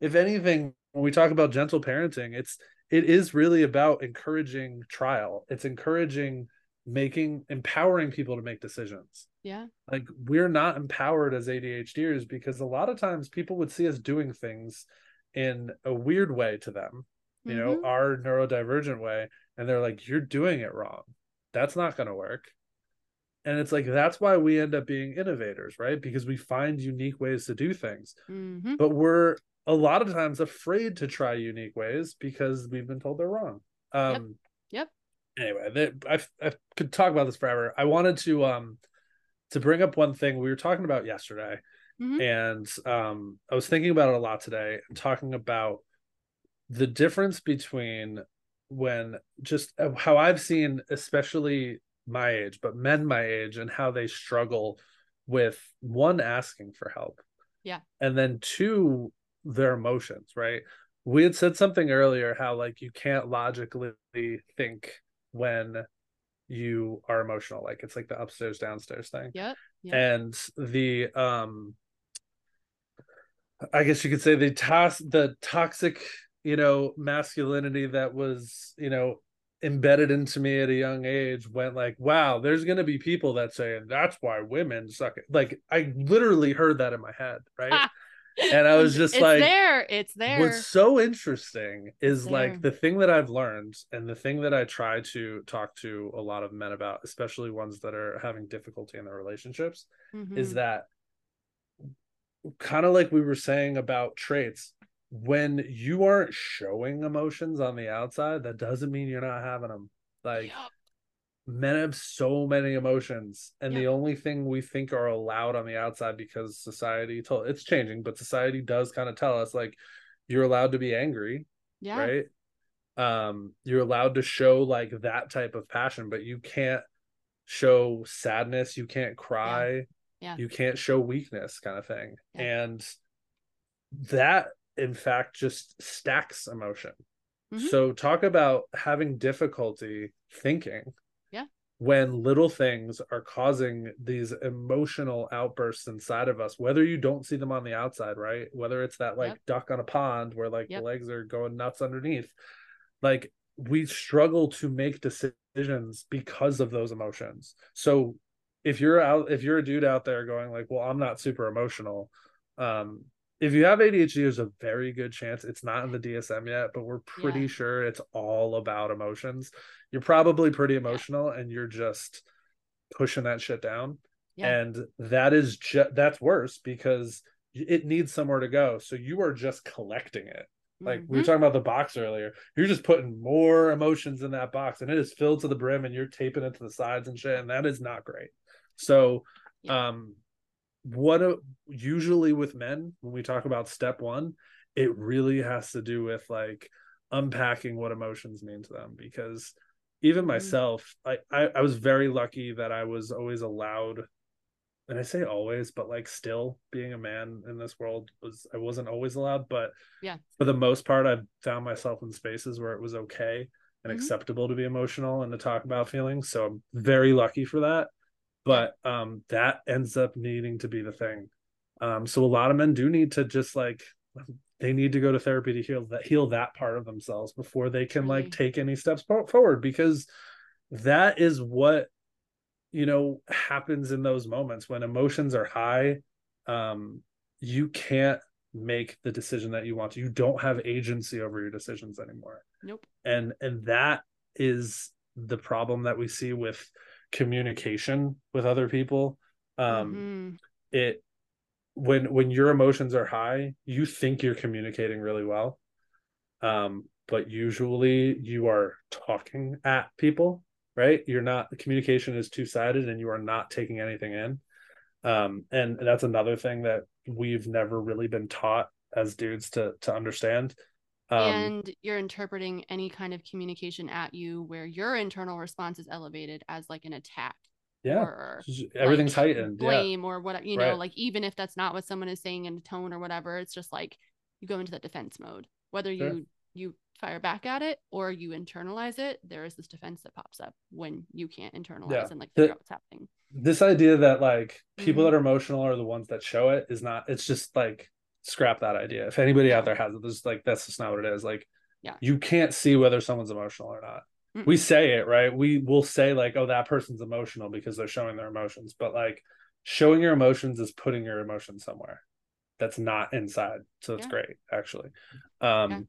and but yeah that that communication thing is so tough. One um something that my wife and, and i have had to do is like when one of us because we both have adhd so struggle with that we we have this like saying that i think you know talk about like having our like little totem so to speak but like Mhm. we just say like same team Mhm. um because so often like you said you get defensive and it feels like a battle yeah it feels like you know you have to win yeah and when you realize that like both people want ultimately the same thing which is to be happy in the relationship together, right? Mm-hmm. Whatever that means, to have a good life together. Um, if which I hope if you're in a relationship with somebody, that's what you want. Um, you say like same team, we want that.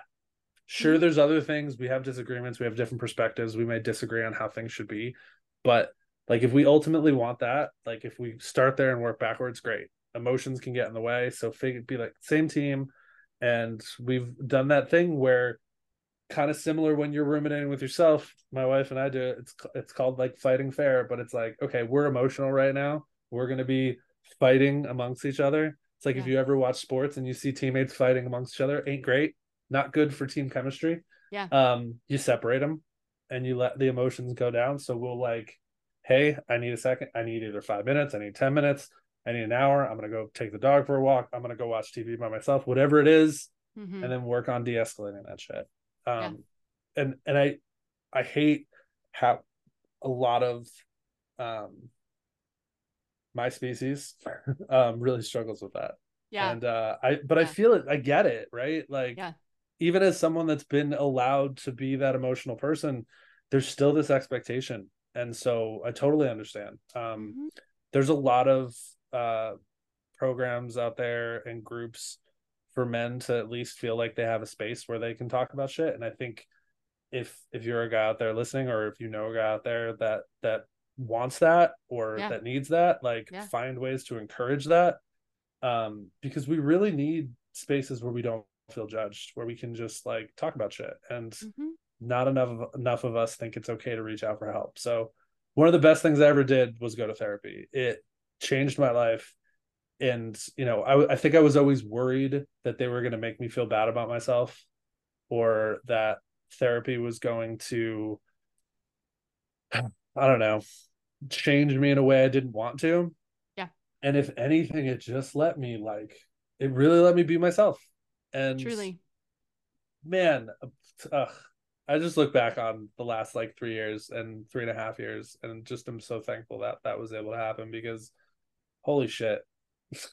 yeah, and you, really you know, struggle. usually it takes people like uh, I can just think of the many stories. I'm I'm fairly certain that like every single man that we've had on this podcast has echoed something similar. It's like therapy has changed everything. I didn't realize how much I was struggling until this. I didn't, you know, and it's like there's this this point where unless something is physically in your face and you know a lot of people are talking about like even stories like you were talking about like panic attacks. You thought you were dying for sure. Yeah. There was a whole, you know, like we had another guest, Darius from Beyond Anxiety, who literally was in the hospital with severe anxiety attacks consistently and thought something was so medically wrong, and then later was diagnosed with anxiety just mm-hmm. to start getting help with something that he's had his entire life because it's just been like, oh, well, whatever. Until it gets physically in your face, you're like, well, I can just ignore it. And, you know, it's like, it turns physical for sure. My does. back, I was having back to. problems. I was like, everything's wrong with me physically. Mm-hmm. And somebody once told me, um, a friend of mine was like, listen, man, I was always told, if you're not feeling good physically, work on your brain. If you're not feeling good mentally, work on your, your physicalness, whatever he said. Mm-hmm. I don't know if he said physicalness, but like work on your your body, right? Yep. Yep. And and so it's like if you're if you're up in your head and mentally not feeling well, you know, start yep. doing start working out, start doing some physical things to get into your body. And then if yeah. your body feels like shit, start working on your mind. Yeah, um, it's that brain body connection. And yep. I, am so passionate. I mean, I've literally been talking about this all week. It's like I'm so freaking passionate about that because yeah. like well, what happens is we miss one or the other and yeah. then it's like they're so mental health is physical health. We have research out there y'all. Like it it does not stress is literally stored in your body. Trauma yeah. is in your body. Your emotions you know when you're stressed your shoulders are, are raised or your you know your jaw is clenched. That's just what you notice. Think of like what's happening with like your appetite and thinking clearly and it just it, add on like all of these like mental health issues that have been like like adding up and adding up. I don't know. Have you seen Heroes, like old school no. NBC show? Oh uh-uh. I would say spoiler alert, but it's been like 15 years. You're like, anyways, you need to watch. You, you, you should have seen it by now. It by now. I don't care. um, so at the end of season one, so the whole premise of like this movie Heroes is that everyone like there's this big boom right over it's not a movie it's a tv show sorry but it's like there's this big something and there's just a bunch of people who just get these superpowers right like it's similar to like a lot of superhero shows. But the thing that was really interesting is there was one person whose power was absorbing everyone else's powers. And then, like, if they even came into contact with it, they always had that power. So, at the beginning of season one, there's someone who sees the future and they see the sonic boom and they're trying to stop it and they're trying to stop it. And like, what can we do? There's someone who's going to destroy the world. And what, you know, it's like, we got to save the world turns out the boom is actually from the person who had the superpowers of absorbing everyone else's. They had so much going on that they completely short circuited until they were like, and they caused the end of the world. Wow. So but I love that analogy because it's just like, what's going on? What's going? It's literally we are just absorbing and absorbing and absorbing without looking at, at having control, without anything. And so eventually, whether it takes it's a long like lifetimes of, or it's just like a little tiny thing, and it's just like building up over like you know you're in a stressful period, and so you're literally to cry over spilled milk, right? Like the tiniest thing doesn't matter if you've been pushing things down forever the whole mindset shift thing bothers me so much because it's not always just that simple. If your nervous system, if your stress cup is still so filled, you can't just be like, it's fine, fixed it. Like, no, you have to actually look at the stuff in there. And, and yes, there are cognitive shifts and things that can support that. But if you are not looking at how you manage stress, if you are not looking at your nervous system, like one of the things that you were talking about earlier is that when people aren't showing emotion, that it doesn't mean there's not emotion. When you literally understand how the nervous system works and you get to the most primitive state of nervous system shut down, which is you're completely overloaded because you can't access what you need or want to do. There's like you're in fight or flight mode, which you're going to be emotional, right? You're going to be able to like quickly show up, be present. It's going to be more intense, but it's going to be reactive. But then if you can't access that, you're in a step down and you're in like a freeze or an overload state that you're either either the like chronic people pleaser who's always saying yes and just making myself the chameleon and I'm not the problem. If I can't escape what's happening, if I can't actually address it, then I'm going to be there.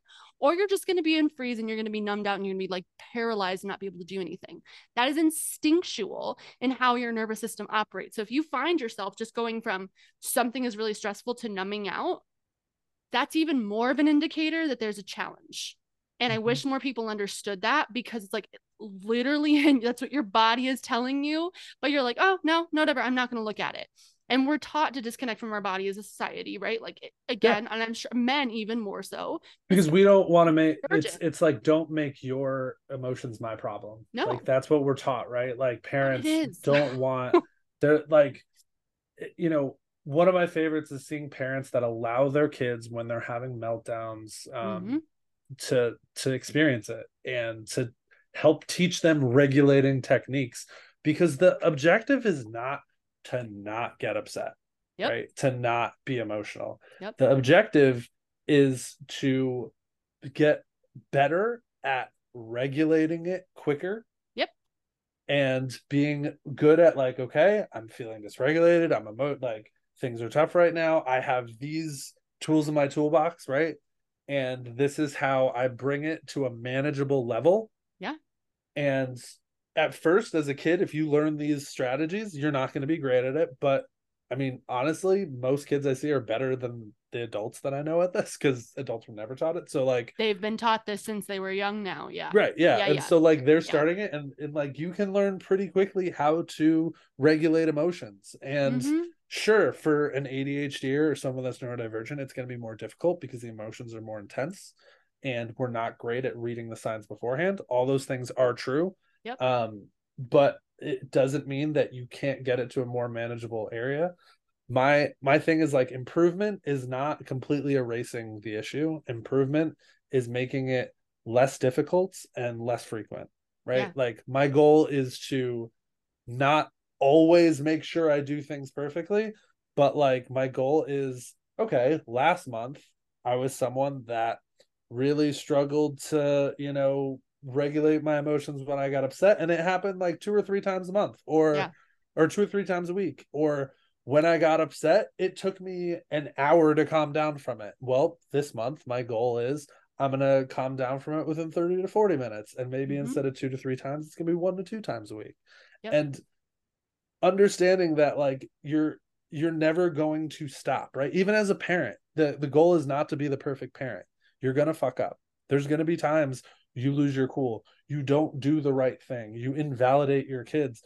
We're human. It's going to happen, right? Yep. It's it's understanding that there's there's a process here. You want to make it less frequent, less intense, mm-hmm. and you want to work on on the repair of it afterwards. You want to be okay with like if I'm someone that is struggling with regulating my emotions with my wife, right? And yeah. I get angry and maybe I yell.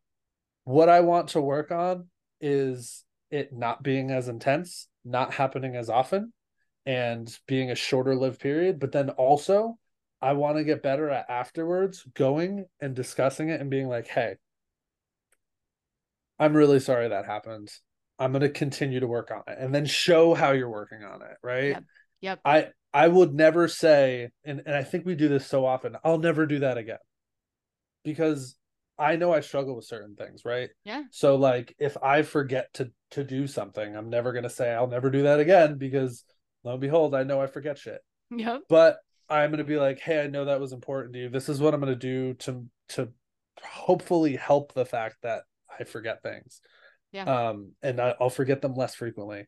And so if you're someone that struggles with emotional regulation and you know has anger issues it's like hey i'm taking these steps to to get better at it um i, I can't promise that it won't happen again but i'm going to really try to to be aware of it and like this is what's happening with me yeah. right i see red like things get so and like explain and and talk about it because being vulnerable is not something we were ever taught to do either as men and it's mm-hmm. like when I started getting vulnerable with that shit, oh my god like i tell guys all the time like guys that's how like things get better like don't you like want to be understood like mm-hmm. i always hate mm-hmm. being misunderstood so like if i'm someone that really struggles with doing chores and housework i sat down and explained why like this is what i'm really struggling with it's not that i don't want like i want to do my part right like i want to help i'm not just someone that's like haha i'm not going to do it yeah and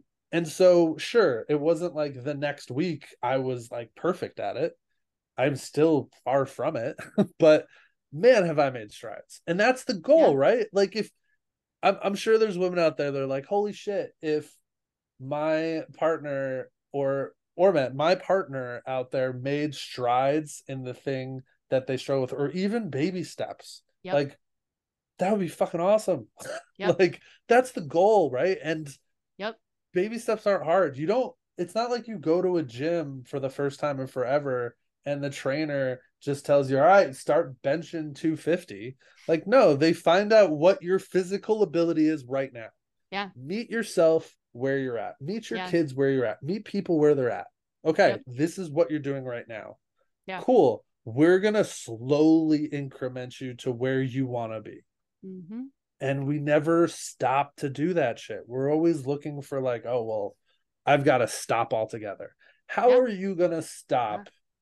getting angry or having anger issues or forgetting things just because you decide to that's mm-hmm. not how it works you've been doing it your whole life no um, and there's yeah. two things with that the first one is that as a woman i would say that like if the, the most desirable traits that I look for in a man, like I'm straight cis, is to be vulnerable as like even the tiniest bit of vulnerability and just like honesty even within themselves and accountability and recognizing that hey i'm imperfect this happened. That's that's all i'm asking for like just the tiniest little thing because like it's when you want to avoid and it, your program for this defense and whatever it makes it that much harder to come together as a team right? You get and i understand that that's that program but like just the tiniest vulnerability like the thing that's just so ironic to me is that like men run from that so much and i would say that most women i know that is the thing that we value the most in a man. If you can be that want, vulnerable being i want to add to this for for the fact that like this there's there's two sides to this. One, speaking to people that are attracted to men, mm-hmm. you don't have to put up with the shit. No. Okay. So no. like you don't have to. Nope. So that's that's half of it. What do you Now think? I'm very half. single right now. right. Very Well, I would say now talking to the men that are struggling with it, right? Yeah. I feel you though. Like I Mhm. get it. It is not easy. It's not just here to bash and be like, you need No. to change. Fuck you. What No. I'm saying is, is like, okay, if if me's telling you, or you know, Taelor saying like, hey, be vulnerable, or anybody telling you, we want you to be vulnerable and and hold yourself accountable, and you're like, Mhm. yeah, in theory that's good, but it's hard for me to do. Mm-hmm. Going back, the people that are attracted to them, great. You don't have to worry about it. It's not your job to fix them. But going to you, the man that's struggling with it, like cool. Then your step one is not to just say, cool, I'm not, I'm just going to be vulnerable and hold myself accountable. Your step one might be figuring out why, like figuring out why it's hard for you. And that is Yeah. totally okay because I know plenty of dudes that have gotten past that too.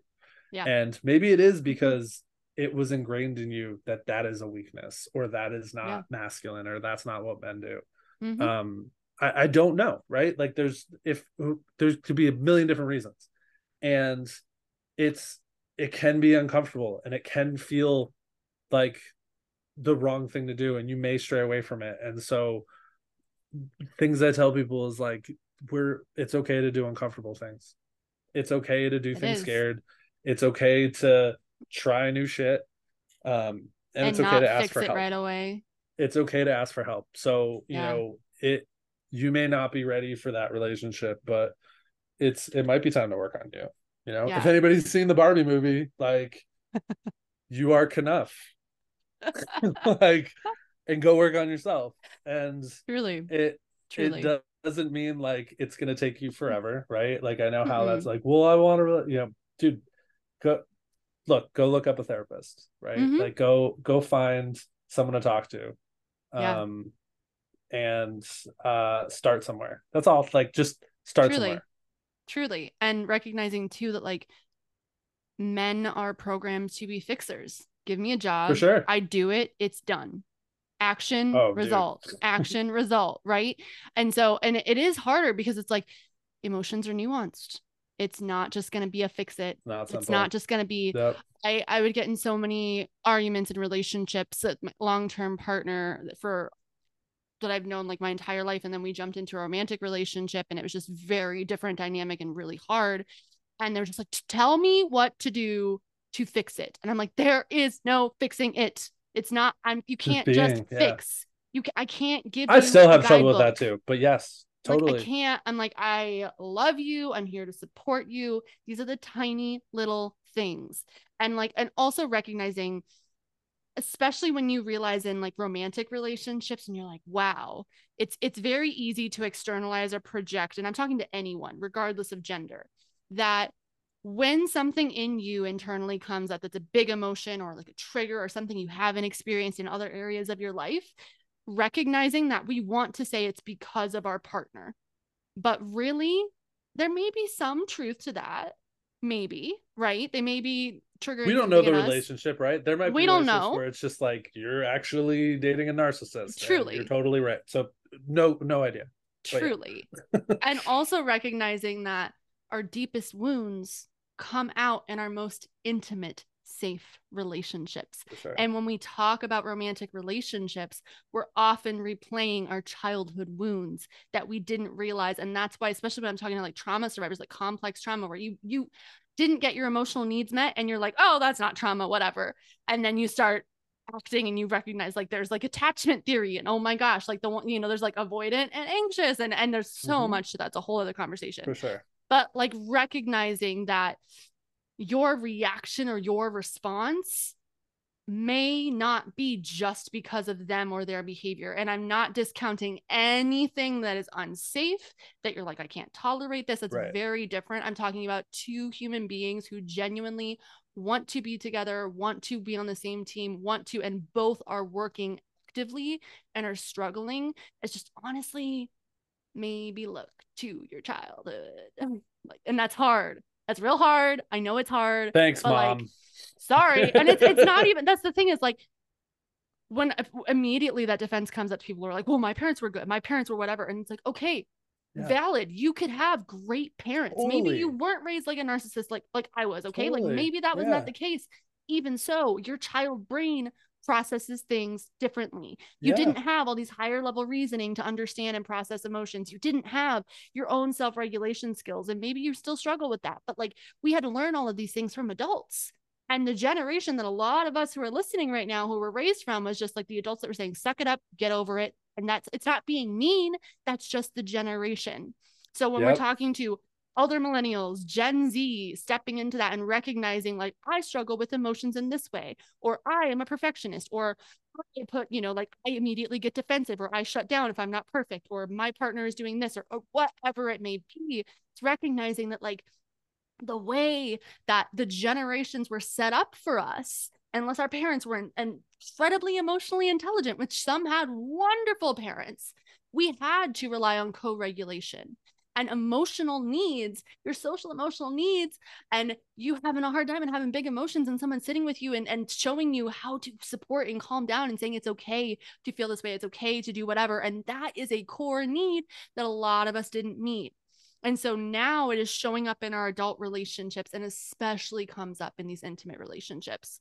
So just recognize that, like, yes, there are people who, even I would say, even people who are narcissists, okay, there may be a reason that they have developed that response and it has gone into For a sure. personality disorder. We can recognize that and have awareness for that and even have compassion for that. And, like, honestly, looking at my parents, I can be like, I see why you are the way you are.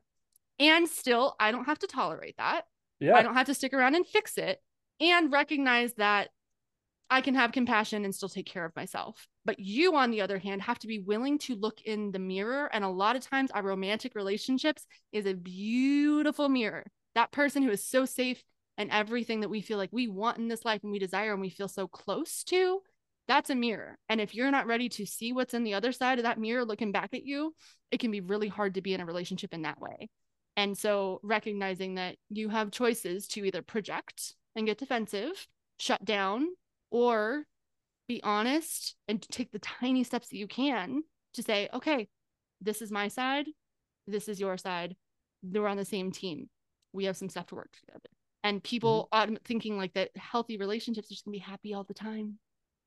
It's not. It's the people who can fight and work through the things and come together in conflict and hard things and communicate through Mhm. and work on their own stuff and come together in the same team and work hard at what that is and building that foundation. So I say this as someone who is single right now. However, I still know what to do, y'all. Um, Dude, I I talk to parents are and I don't, high.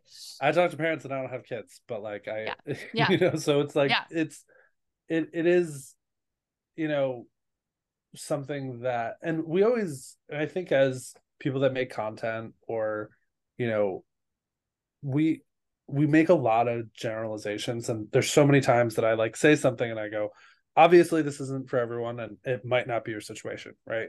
100%. um but it it's pretty easy i think sometimes to generalize that last bit that we just talked about with our especially our generation Mhm. um it's it's just kind of the way that it seems to be for almost everyone um almost it's so like i talk to so many dudes that like are doing so well with this and still like i say this now like i am not as in touch with my emotions as i want to be.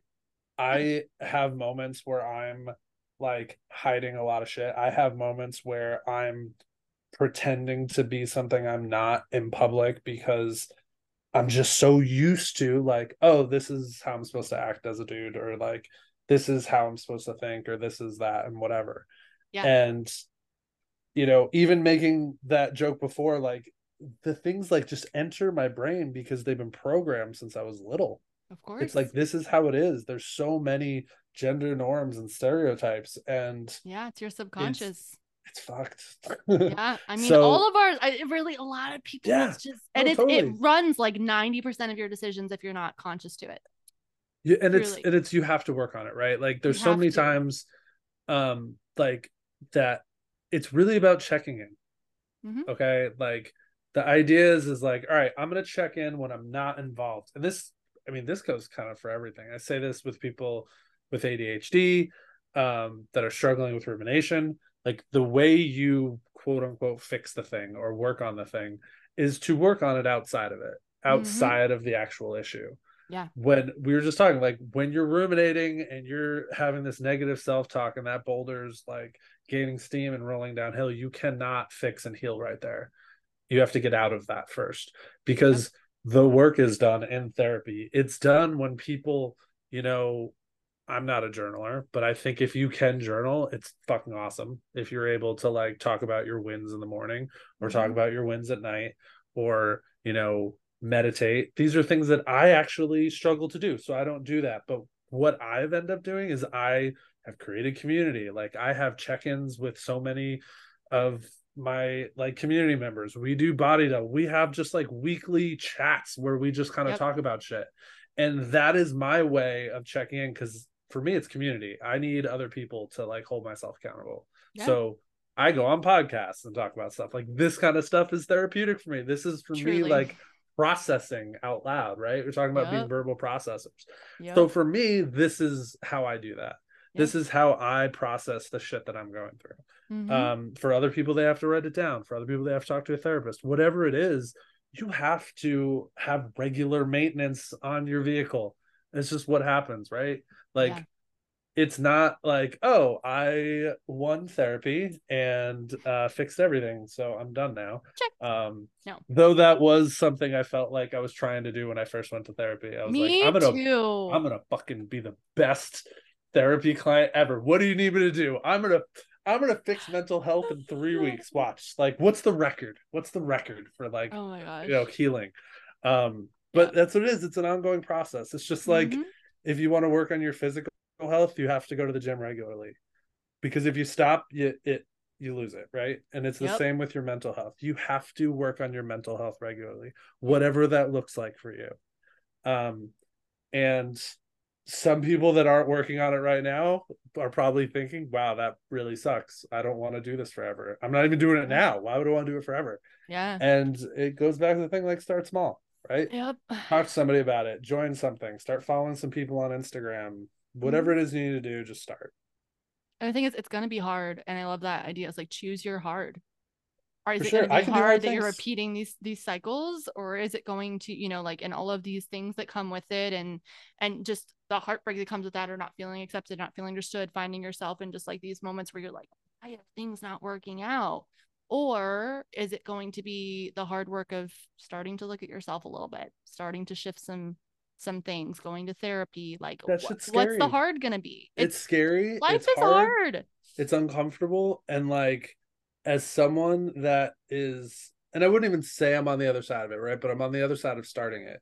Yeah. Like if you would have asked me four years ago, I'd be like, Yeah, I don't need therapy. That's dumb.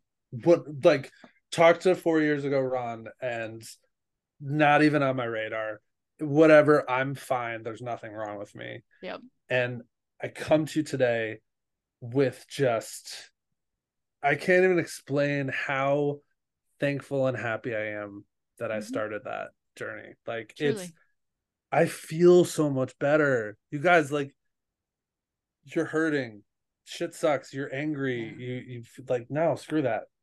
That's no fun. Yeah. Um I still feel those emotions, but man, they are not all the time anymore. Um No. And they're not as debilitating. for sure.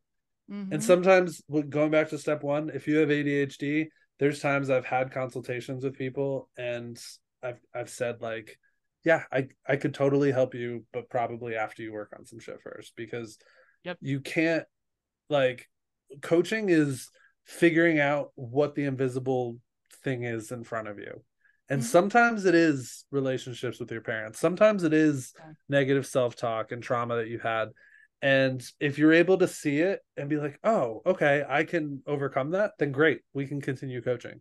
Mhm. Um, but if it, if healing needs to take place, which a lot of times it does, especially for a lot of us guys, um, go go take care of that wound.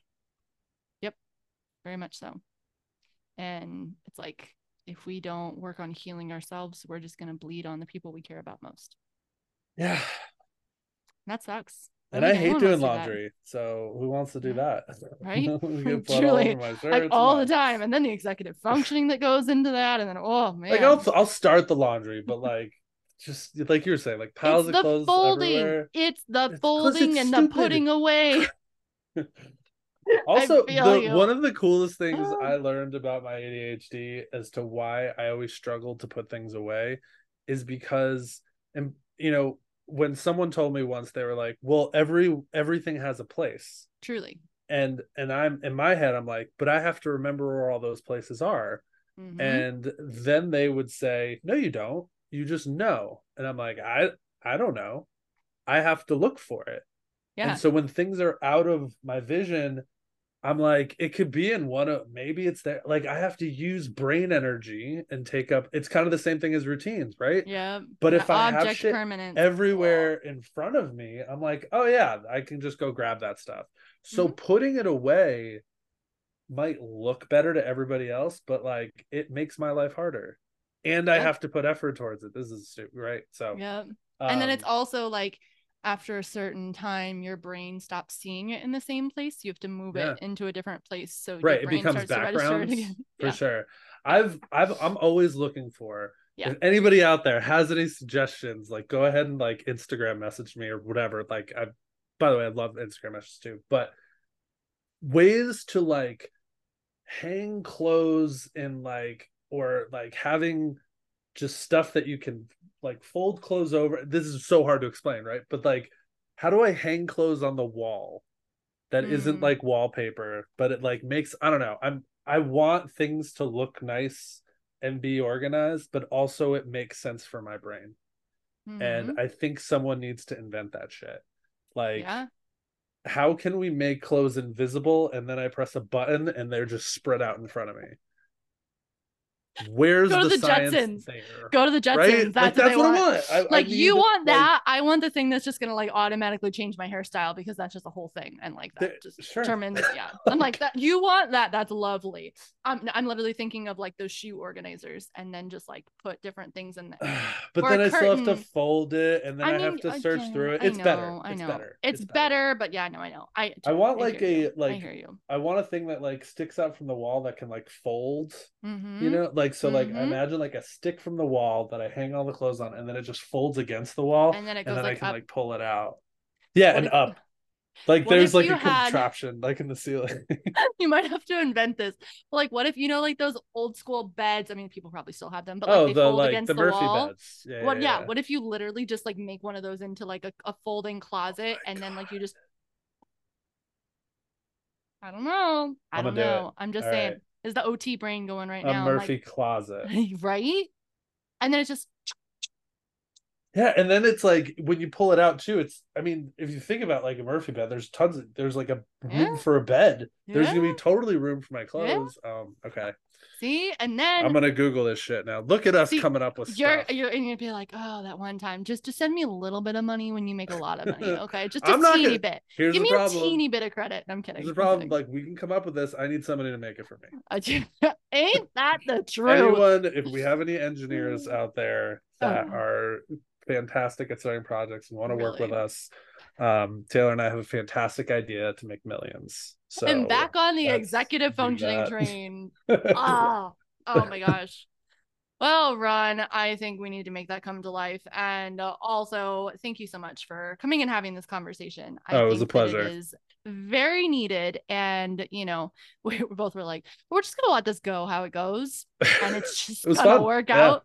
Yeah. That's, that's how you, how you vibe, you know, the ADHD sure. vibe. It works the best. So thank you so much. And can you share a little bit about more about what you do, what you're working on right now, and how people can connect with you.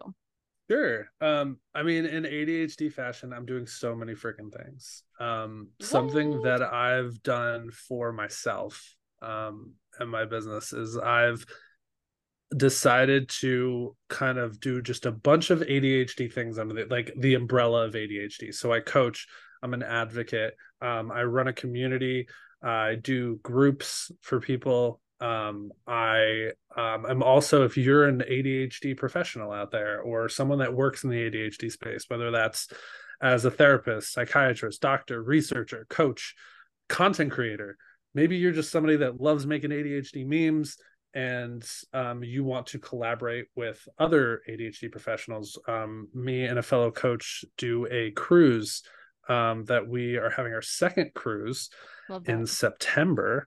Um, we are full for that one, but we're planning on doing another one uh, next year, and we're trying to make it like a biannual thing, um, where we are bringing just kind of different sections of the ADHD community because it, it does feel like we, you know, have our cohorts that are content creators, our coaches, our therapists, and we try mm-hmm. we're trying to bring everyone together to get to bring different perspective and to um, you know bring, bring better content to the community, more accessible content. Um, so I'm doing that, and um, yeah, uh, just any anything I can. Um, my my main kind of thing is advocacy always, but as a coach, I do one-on-ones uh, group and have that community. Uh, you can find me at adhdcoachron.com, uh, ADHD underscore Ron on Instagram, and ADHD Coach Ron on TikTok. I'm also on Threads, and I freaking love it there. If anybody is on Threads, I know some people have gotten bored with it, but like, I spend my day whenever something witty or stupid comes to my head, I post it on Threads. So um, I encourage you to go on the Threads and check it out. I talk about pickles a lot. Yeah. I talk about pickles a lot, and um, uh, yeah, it's it's a lot of fun. Um, awesome. but yeah, feel free to to like message me. I love talking ADHD yeah. stuff. Yeah. And um, yeah, that's that's about it. Did I hit everything? I think that's what you asked me.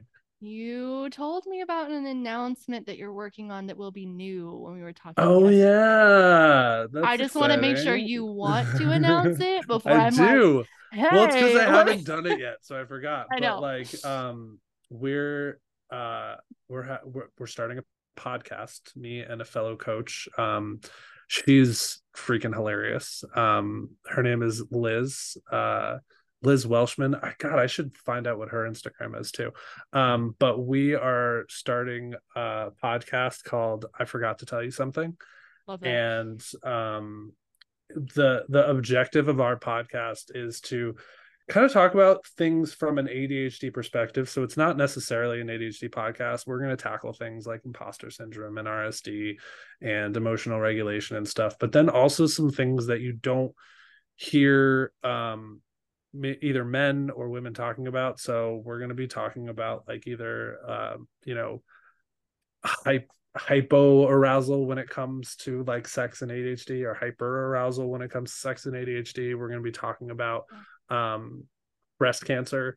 Uh, we're going to be talking about uh, IVF, which is something my wife and I are going through. And as a man, it's something that I think a lot of men should understand a lot more because we don't. And mm-hmm. what I've seen already um, with doctors that and and how they treat men in the process is is kind of just like oh they don't need to know anything and they don't care mm. um and so we're going to be talking about that and all of this with an ADHD lens because us as ADHDers have unique perspectives on things and are you know super emotional and so what it's like to go through these processes and um yeah we're really excited also we think we're really funny so um, you are funny. I'm gonna try to be with that. There's that external validation. Ron is very funny. I do not know your co-host, but I will say you are very funny. She's she's just a hysterical. She's one of those like delightfully unhinged mm-hmm. Australians that, that just like naturally like it's not like she's sitting there cracking jokes, but it's just like she just has that like you're laughing at her all the time because she's just she's just witty and hysterical. Just and naturally has that on, you know, when you're looking at she's got that, the personality like, traits. She fucks up something and it just makes it funnier. I think the Australian ha- accent happens too, where she's like, "Oh fuck," you know, like it's it's great. Love she that. was at the she was at the ADHD conference last year and yeah. had some slides like screw up and had the entire audience just like crying laughing because she's just like yeah, delightfully awkward and funny. So yep. we're gonna have a blast um uh, we even said that it's partially it's for us because we just get yeah. into really great combos and laugh and talk about stupid shit so yeah. um you can check us out we're we're going to start recording in a couple weeks um so i guess by the time this comes out hopefully we'll have an episode out but if not um yeah shoot shoot me a message on instagram tell me give me some external validation um no um, you were tell me so how great I am. good on Taelor's podcast. Oh my, oh gosh, my gosh, guys, yeah. stop! But go on. Um, yeah, It- I need this really to great. function. I had a blast. Thank you. Good, of course. I will make sure everyone go check out all of the things that Ron has going on. Again, thank you so much. And I hope everyone has whatever day feels right to you. Have a good one.